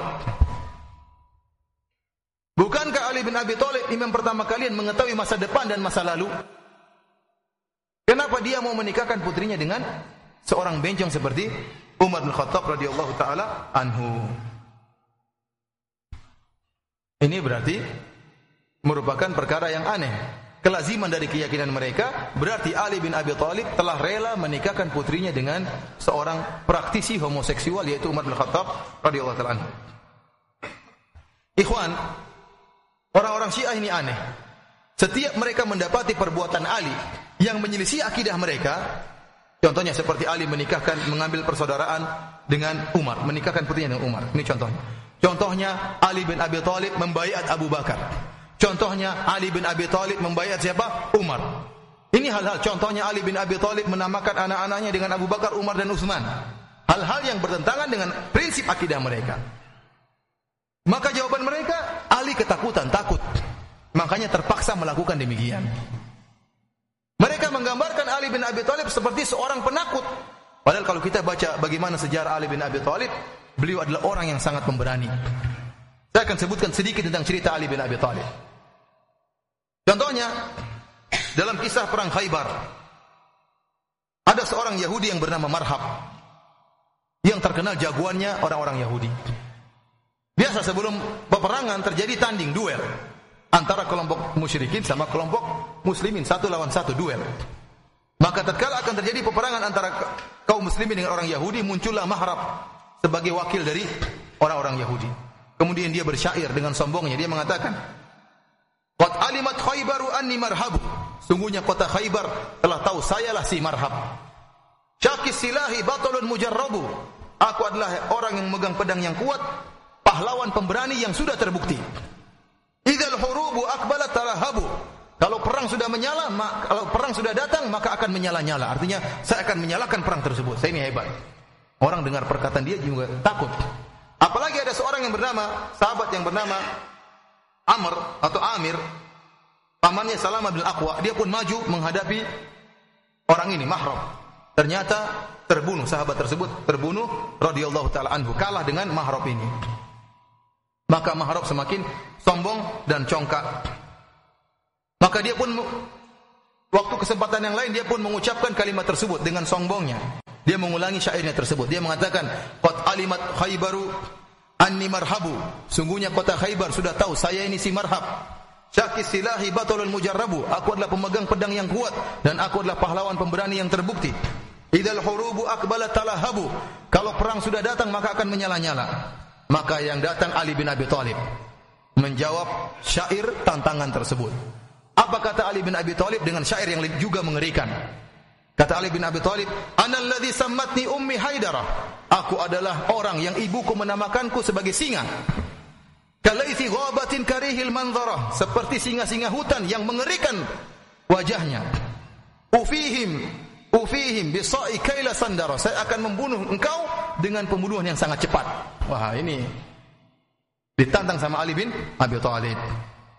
Disebutkan oleh Al-Imam Nawawi rahimahullah dalam kitabnya Syarh Al-Minhaj Syarah Sahih Muslim, kenapa Ali bin Abi Thalib mengutarakan syair ini? Ana alladhi sammatni ummi Haidara. Aku adalah orang yang ibuku menamakanku dengan Haidara. Disebut dalam sejarah Ali bin Abi Thalib waktu lahir, ayahnya Abu Thalib sedang tidak hadir, maka ibunya menamakan Ali bin Abi Thalib dengan Haidarah. Haidarah artinya singa. Maka tatkala datang Abu Thalib dirubah jadi Ali. Jadi siapa? Ali. Dan rupanya si Marhab ini, orang Yahudi ini pernah mimpi, dalam mimpinya dia diterkam sama singa. ini kata Imam Nawawi rahimahullah. Makanya Ali mengaku kamu pernah mimpi kan? Saya ini singa yang bakalan menerkam kamu. Jadi dia pun gemetar takut. Ana alladzi sammatni ummi Haidar. Aku adalah orang yang ibuku menamakanku singa. Maka terjadi duel antara Ali dengan Marhab. Maka akhirnya Ali pun memenggal kepala Marhab dengan mudahnya. Tewaslah si Marhab yang congkak ini. Berarti menunjukkan hebatnya Ali. Dalam duel yang lain, dalam perang Khandaq, ada seorang jagoan dari Quraisy, bahkan dikatakan dia adalah orang ketiga dari Quraisy. Namanya Amr bin Abdiwud. Amr bin Abdiwud, orang yang paling hebat. Bahkan dia pernah dia ikut perang dalam perang Badar. Dalam perang Badar dia ikut dalam kaum musyrikin dan dia tidak mati, dia hanya terluka namun tidak mati. Sehingga pada tahun ketiga Hijriah, tatkala terjadi perang Uhud, dia tidak ikut perang Uhud. Kenapa dia sedang mengobati dirinya? Tatkala tahun keempat Hijriah, tatkala perang Khandaq, maka dia telah menyiapkan kekuatannya untuk berdua lagi dengan orang-orang kaum muslimin. Dan dia dikenal sebagai jagoan luar biasa. Akhirnya dia muncul. Ya. Dia muncul ke kemudian dia menantang orang-orang untuk berduel dengan dia. Ikhwani fillah, akhwati azani Allah iyyakum. Disebutkan dia maju di hadapan pasukan kaum muslimin dia mengatakan ala rajulun adakah seorang yang mau melawan saya? Tidak ada yang jawab. Karena orang ini sangat hebat. Maka Ali bin Abi Thalib karena beraninya Ali bin Abi Thalib mengatakan ya Rasulullah saya akan lawan dia. Ali bin Abi Thalib mengatakan saya akan melawan dia. Ali masih kecil waktu pemuda kecil, bukan orang bukan orang apa besar, pemuda kecil. Beda dengan perang Khaybar. Perang Khaybar tahun ke-7 Hijriah. Ali sudah besar. Ini masih tahun ke-4 Hijriah. Ali masih muda sekali. Maka Ali mengatakan, biar saya yang lawan dia. Kata Rasulullah SAW, megang Ali. Innahu Amr bin Abdi Wud. Jangan wahai Ali. Ini bukan orang sembarang. Ini Amr bin Abdi Wud. Ijlis, kata Nabi duduk. Enggak usah jangan, enggak usah maju. Karena orang ini sangat hebat. Harus ada jagoan yang sehebat dengan Amr bin Abdi Wud. Ternyata Amr bin Abdi Wud ulangi lagi tantangannya. Ala rojulun, siapa yang berani lawan saya? Maka Ali bilang, ya Rasulullah saya yang lawan. Rasulullah izinkan. Maka Ali mengatakan, La ta'jalanna faqad ataka, mujibun sawtaka ghairu ajiz. Wahai Amr bin Abdi Wud, jangan kau sombong tergesa-gesa. Ya, telah datang orang yang menyambut panggilanmu, tantanganmu. Dan dia tidak akan kalah. Ya. Datanglah Ali bin Abi Thalib, kemudian masuk dalam pertempuran melawan Amr bin Abdi Wud. Maka Ali bin Abi Thalib, ya, memegang tameng kemudian Amr bin Abu apa, melontarkan atau memukulkan pedangnya ditangkis oleh Ali bin Abi Thalib masuklah pedang Amr bin Abu dalam dalam tamengnya Ali bin Abi Thalib. Tembus. Tatkala tembus kemudian melukai wajah Ali bin Abi Thalib. Para sahabat lihat itu semua namun tatkala itu debu bertebaran. Jadi perang sampai debunya apa? Berkelahi duel debu bertebaran kemudian Ali menebas pundak dia atau lehernya kemudian terjatuhlah. Kedua-duanya tak tidak ada suara debu berterbang. Orang tidak tahu yang mati Ali atau siapa? Amr bin Abu Wud. Ternyata terdengar suara Allahu Akbar, Allahu Akbar. Maka Rasulullah SAW tahu bahwasanya yang menang siapa? Ali bin Abi Thalib. Jadi Ali bin Abi Thalib terkenal pemberani. Dalam banyak peperangan dia yang maju. Duel. Demikian juga tatkala Rasulullah SAW berhijrah dari Mekah ke Madinah, yang tidur di, di tempat tidurnya Nabi siapa? Ali bin Abi Thalib. Tidur dengan selimut. Dan ini Pengorbanan yang luar biasa. Sementara rumah Nabi dikepung oleh sekitar 100 atau berapa puluh orang Quraisy, para pemuda yang semua bawa pedang. Bisa jadi tiba-tiba di tengah malam mereka langsung tikam itu Ali yang diselimutkan dengan selimut Nabi. Mereka menyangka itu Nabi. Dan setiap saat maut menghadang. Karena setiap saat tiba-tiba mereka bisa masuk dalam rumah dan menikam Ali bin Abi Thalib. Namun Ali bin Abi Thalib dengan beraninya tidur di situ. Ya ikhwan, kalau seandainya Sebagaimana keyakinan orang-orang Syiah, Ali bin Abi Thalib tahu masa depan, maka tidak ada pengorbanan, pengorbanan Ali. Tatkala melawan Amr bin Auf, enggak usah takut Rasul saya tidak akan mati, saya sudah tahu masa depan. Saya aja yang maju lawan dia. Tidak ada pengorbanannya kalau begitu, karena dia sudah tahu masa depan. Setiap melawan siapa saja saya yang maju Rasulullah, karena saya tahu masa depan saya tidak bakalan mati dan saya hanya mati kalau saya mau. Kalau saya tidak mau tidak mau mati. Kan keyakinan orang Syiah seperti itu.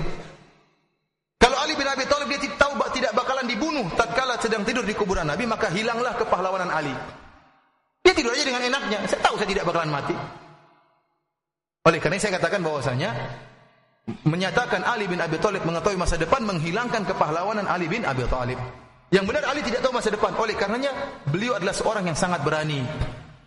Bahkan rela tidur di, di tempat tidur Nabi padahal ber, berhadapan dengan maut yang akan tiba setiap saat. Inilah keberanian Ali bin Abi Thalib radhiyallahu taala anhu. Yang jadi masalah, kok Ali radhiyallahu anhu menikahkan putrinya Ummu Kulsum dengan Umar lelaki yang bencong, togut lebih parah daripada Firaun. Ini membuat orang-orang Syiah bingung. Di antara yang bingung adalah Nikmatullah Al-Jazairi.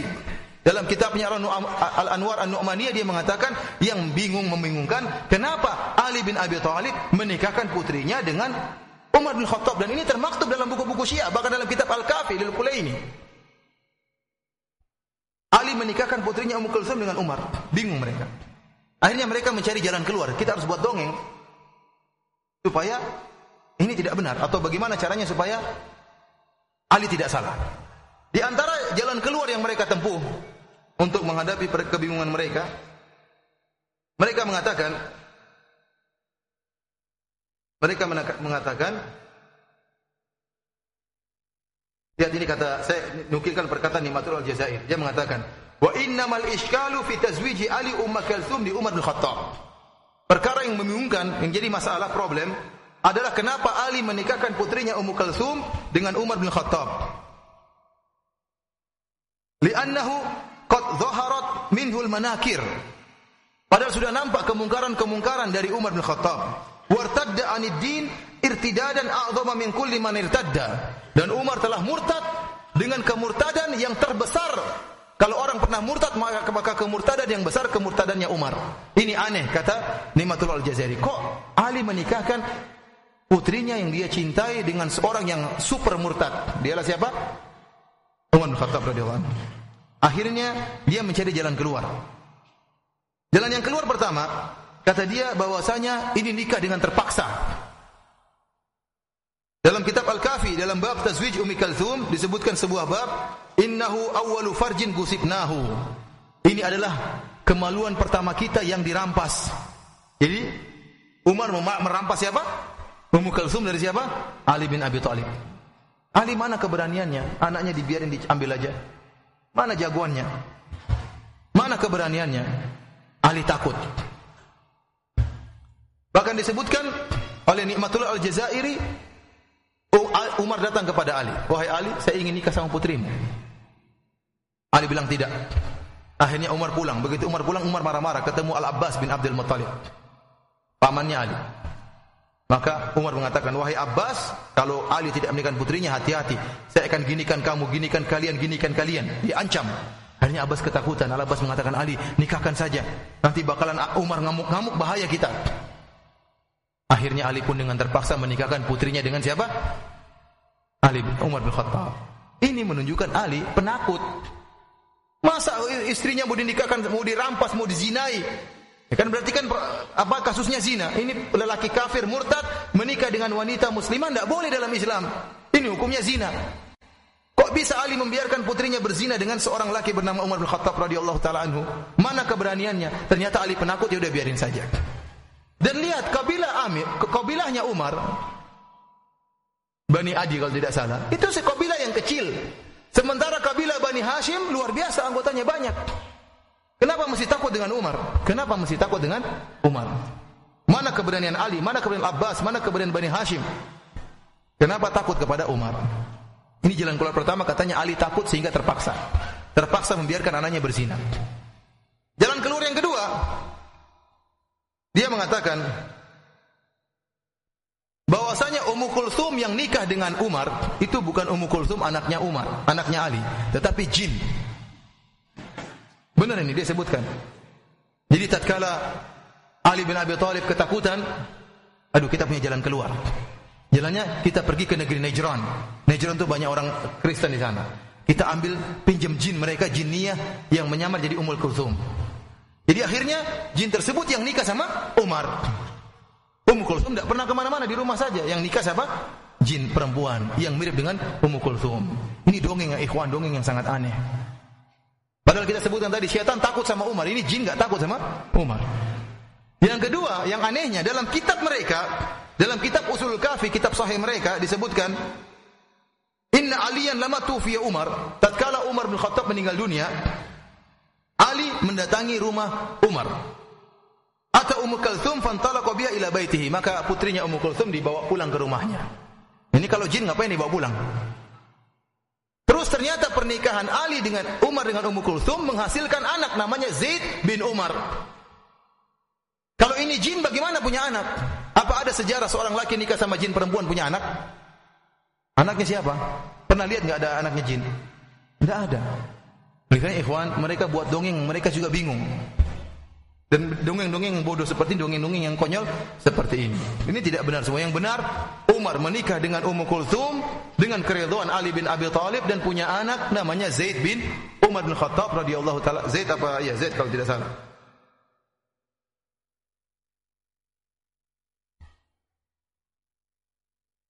Dan disebutkan dalam dalam kitab-kitab Syiah bagaimana pernikahan Umar dengan Ali bin uh, Uthman Umar bin Khattab dengan Ummu Kulthum bintu Ali radhiyallahu taala anhu. Bahkan dalam kitab Tahdzibul Ahkam karya Muhammad bin Hasan At-Tusi disebutkan matat Ummu Kulthum bintu Ali wa ibnuha Zaid bin Umar. Dalam kitab-kitab Syiah disebutkan Ummu Kulthum punya anak namanya Zaid. Disebutkan sini Ummu Kulsum meninggal berbarengan dengan putranya Zaid bin Umar. Pisaatin wahidah dalam waktu yang sama. La yudra ayyuhuma halaka qablu. Maka tidak diketahui mana yang lebih dulu meninggal. Ibunya atau putrinya. Ini dibawakan oleh mereka dalam bab ilmu waris. Tatkala meninggal dua orang ahli waris yang tidak diketahui mana yang lebih dahulu yang meninggal. Mana yang mewariskan dan mana yang diwarisi.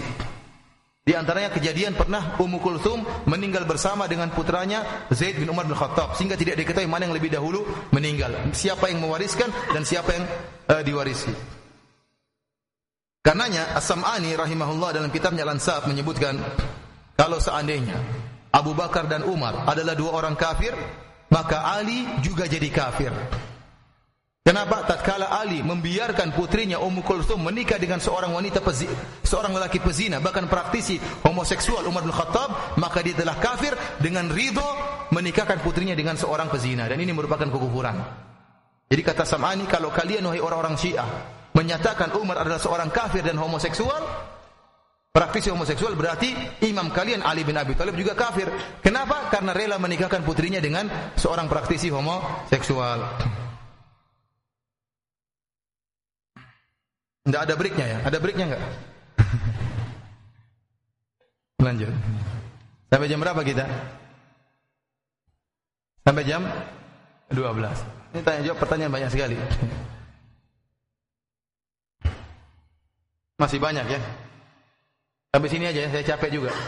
Ya. Nanti antum baca sendirilah. Saya tutup saja dalam kitab mereka ada pembicaraan tentang obat kuat. Disebutkan barang siapa yang memakan wortel maka akan menguatkan kemaluan lelaki. Ini riwayat yang diriwayatkan oleh dalam kitab-kitab mereka dalam kitab Al-Kafi, kitab yang paling sahih. Oleh karena ikhwan, ini hadis ini bahwasanya wortel merupakan obat kuat kalau bisa disembunyikan. Jangan sampai diketahui oleh pedagang wortel. Karena bisa jadi harganya nanti naik. Dan jangan sampai diketahui oleh para ibu-ibu. Nanti sayurnya tiap hari sayur wortel. Oleh karenanya inilah rahasianya kenapa kelinci banyak anaknya. Karena kelinci sering makan wortel ya. Ini di antara satu kekonyolan orang-orang Syiah menyatakan wortel adalah obat obat kuat. Ya. Demikian saja apa yang saya sampaikan. Mohon maaf ya karena masih banyak, masih nomor 12, masih banyak banyolan antum baca sendiri. Kalau ada waktu kita akan lanjutkan di waktu yang lain. Selanjutnya kita akan menjawab pertanyaan-pertanyaan yang pertanyaan yang masuk. Saya minta jus wortel ada enggak?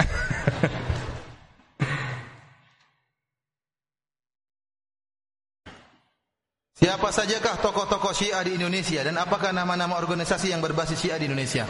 Saya sangat harapkan membaca buku uh, Syiah yang dikarang oleh penyimp uh, mewaspadai penyimpangan Syiah yang dikarang oleh MUI Majelis Ulama Indonesia.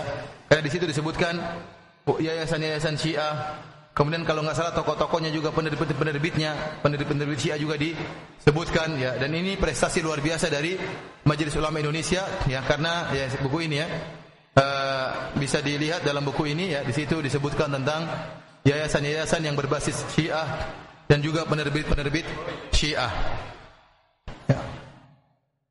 Apakah korelasi antara Syiah dengan Jil? Apakah mereka satu? Tidak, mereka berbeda. Ya, mereka jauh berbeda antara jil. Kalau jil meyakini seluruhnya benar. Jil agama mereka dibangun di atas akidahnya Ibnu Arabi yang menyatakan aqadal khalaiqu fil ilahi aqaida wa ana taqatu jami'a ma aqadu. Kata Ibnu Arab Ibnu Arabi orang-orang membuat akidah-akidah tentang Tuhan dan saya meyakini seluruh akidah mereka. Oleh karenanya mereka menyatakan semuanya benar.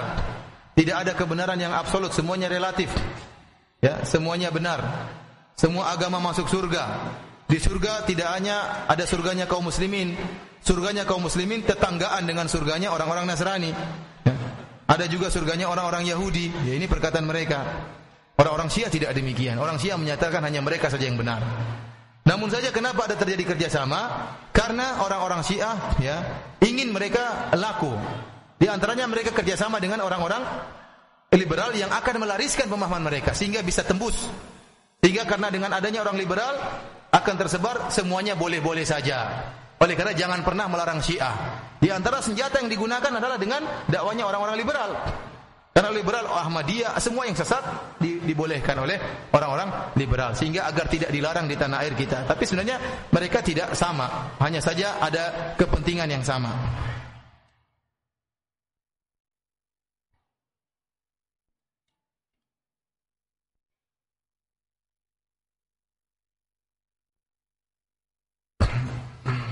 Telah diriwayatkan keberadaan agama Syiah pada zaman sahabat. Tidak benar.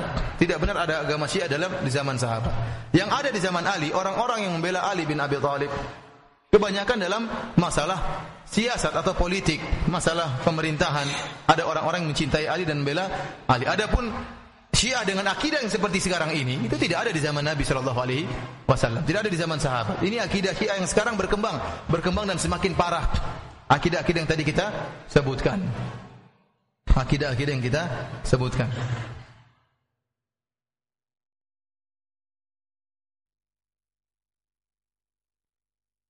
Mau tanya katanya orang-orang Arab menghalalkan nikah misyar, nikah misyar. Nikah misyar itu tidak bukan bukan seperti nikah mutah. Nikah misyar itu adalah nikah. Ini ada khilaf di antara para ulama, ulama sekarang juga. Nikah misyar adalah nikah dengan menggugurkan sebagian hak istri.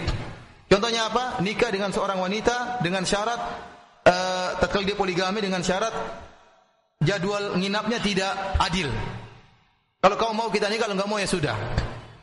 Ini sebenarnya ulama membolehkan jika istrinya ridho. Kalau sang wanita apa? Ridho. Taib, kau nikah sama saya, saya akan minta jatah seminggu cuma semalam saja. Sisanya enam buat istri pertamamu, tidak apa-apa. Ya. Ini ini terkadang di syariat, ya, terkadang sang lelaki mensyaratkan. Ini disebut dengan nisa, nikah misyar. Nikah dengan suai ada walinya, semuanya lengkap. Ada walinya, ada maharnya, ada saksinya. Hanya saja ada sebagian hak dari seorang istri yang dijatuhkan. Oleh karenanya tatkala Nabi SAW hendak menceraikan Saudah dan Saudah ingin tetap bersama Nabi, maka Saudah menghadiahkan jatah nginapnya kepada Aisyah. Ini yang dijadikan dalil tentang bolehnya nikah misyar. Nikah misyar bukan nikah sebagaimana nikah kontrak, tidak. Syaratnya penuh dengan wali, ada saksi, ada mahar. Hanya saja sang lelaki mempersyaratkan ada hak wanita yang dijatuhkan. Contohnya seorang miskin ya, nikah sama janda kaya. Dia bilang saya nikah sama kamu tapi saya tidak mau nafkahin kamu.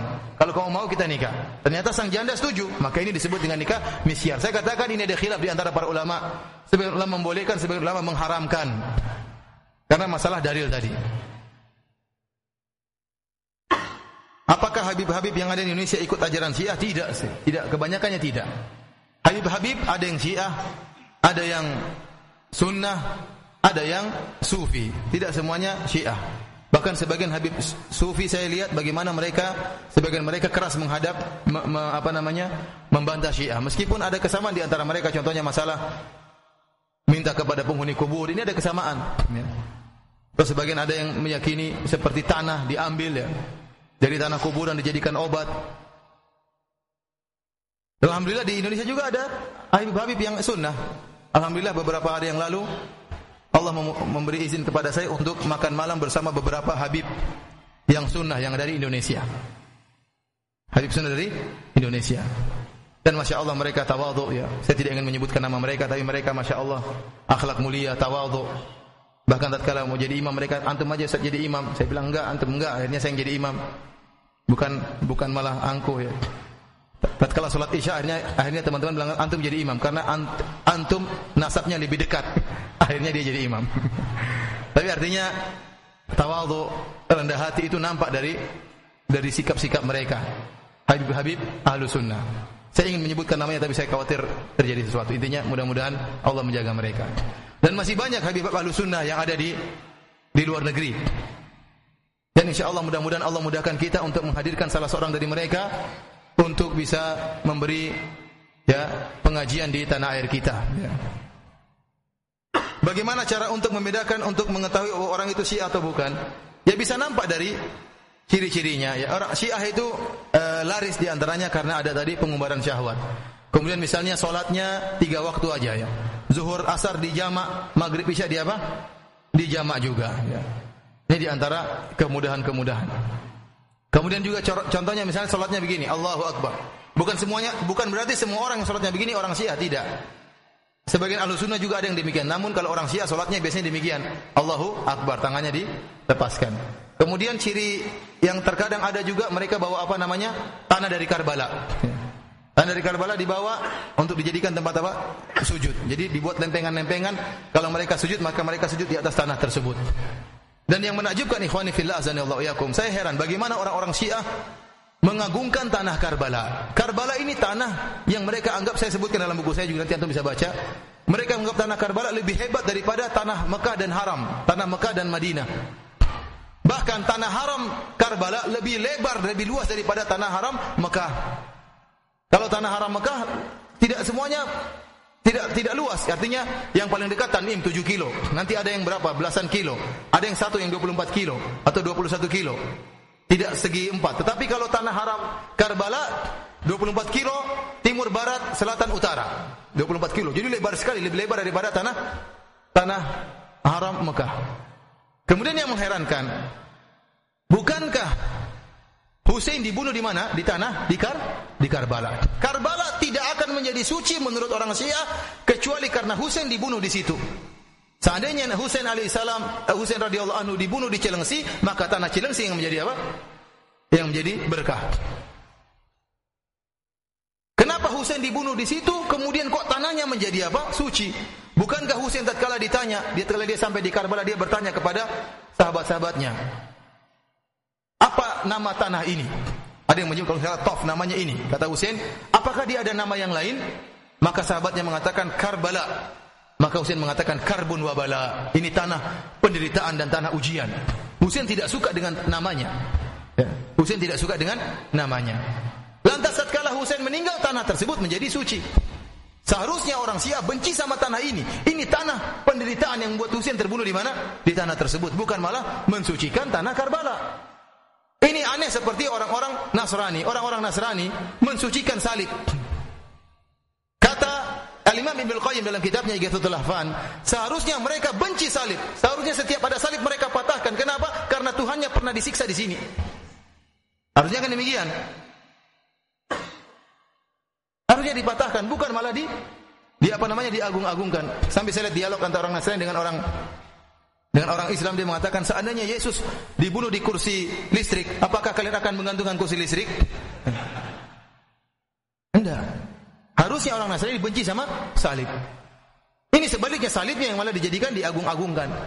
Demikian juga Husain tatkala sampai di Karbala benci. Karbun wabala kata di Karbala artinya bencana dan malapetaka.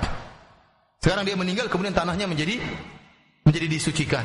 Dijadikan lempeng untuk apa? Sujud. Dan bahkan mereka kalau ada yang masuk WC, lempengannya disimpan. Tidak boleh masuk WC seperti Quran. Seharusnya mereka kalau mau sujud, bukan hanya satu ditaruh di jidat, harusnya tujuh.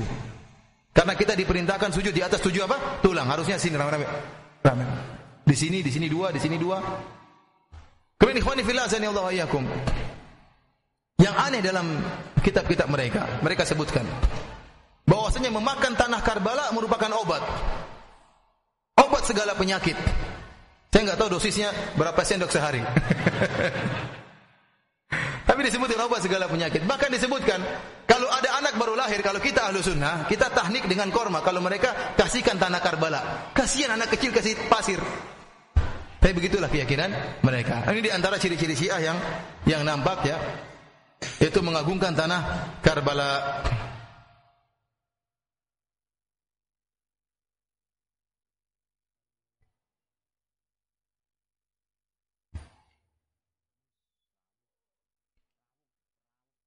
Di antaranya juga orang Syiah kalau buka puasa mereka nunggu malam. Jadi sampai Isya atau sampai sampai sudah gelap sekali baru mereka berbuka, tidak setelah tidak azan maghrib enggak. Jadi patokan mereka bukan bukan matahari ter, ter, terbenam bukan, tapi sampai malam kata mereka sampai gelap. Kalau sudah gelap baru mereka berbuka puasa.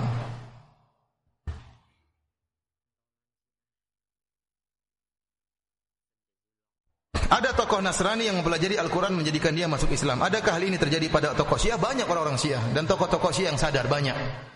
Apalagi kemarin terjadi perdebatan terbuka di sebagian konat, di sebagian apa namanya stasiun televisi terbuka dinonton secara umum banyak orang Syiah yang sadar. Karena nampak sekali kekonyolan orang-orang Syiah agama mereka yang dibangun di atas khurafat dan kekonyolan.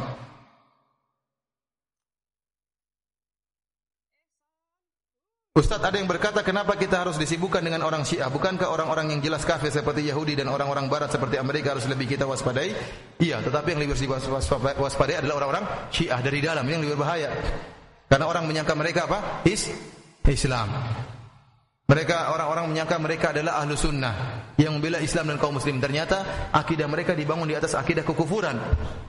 Dan yang kita sedihkan betapa banyak orang-orang ahlu sunnah yang dibantai oleh mereka ini ya di mana-mana.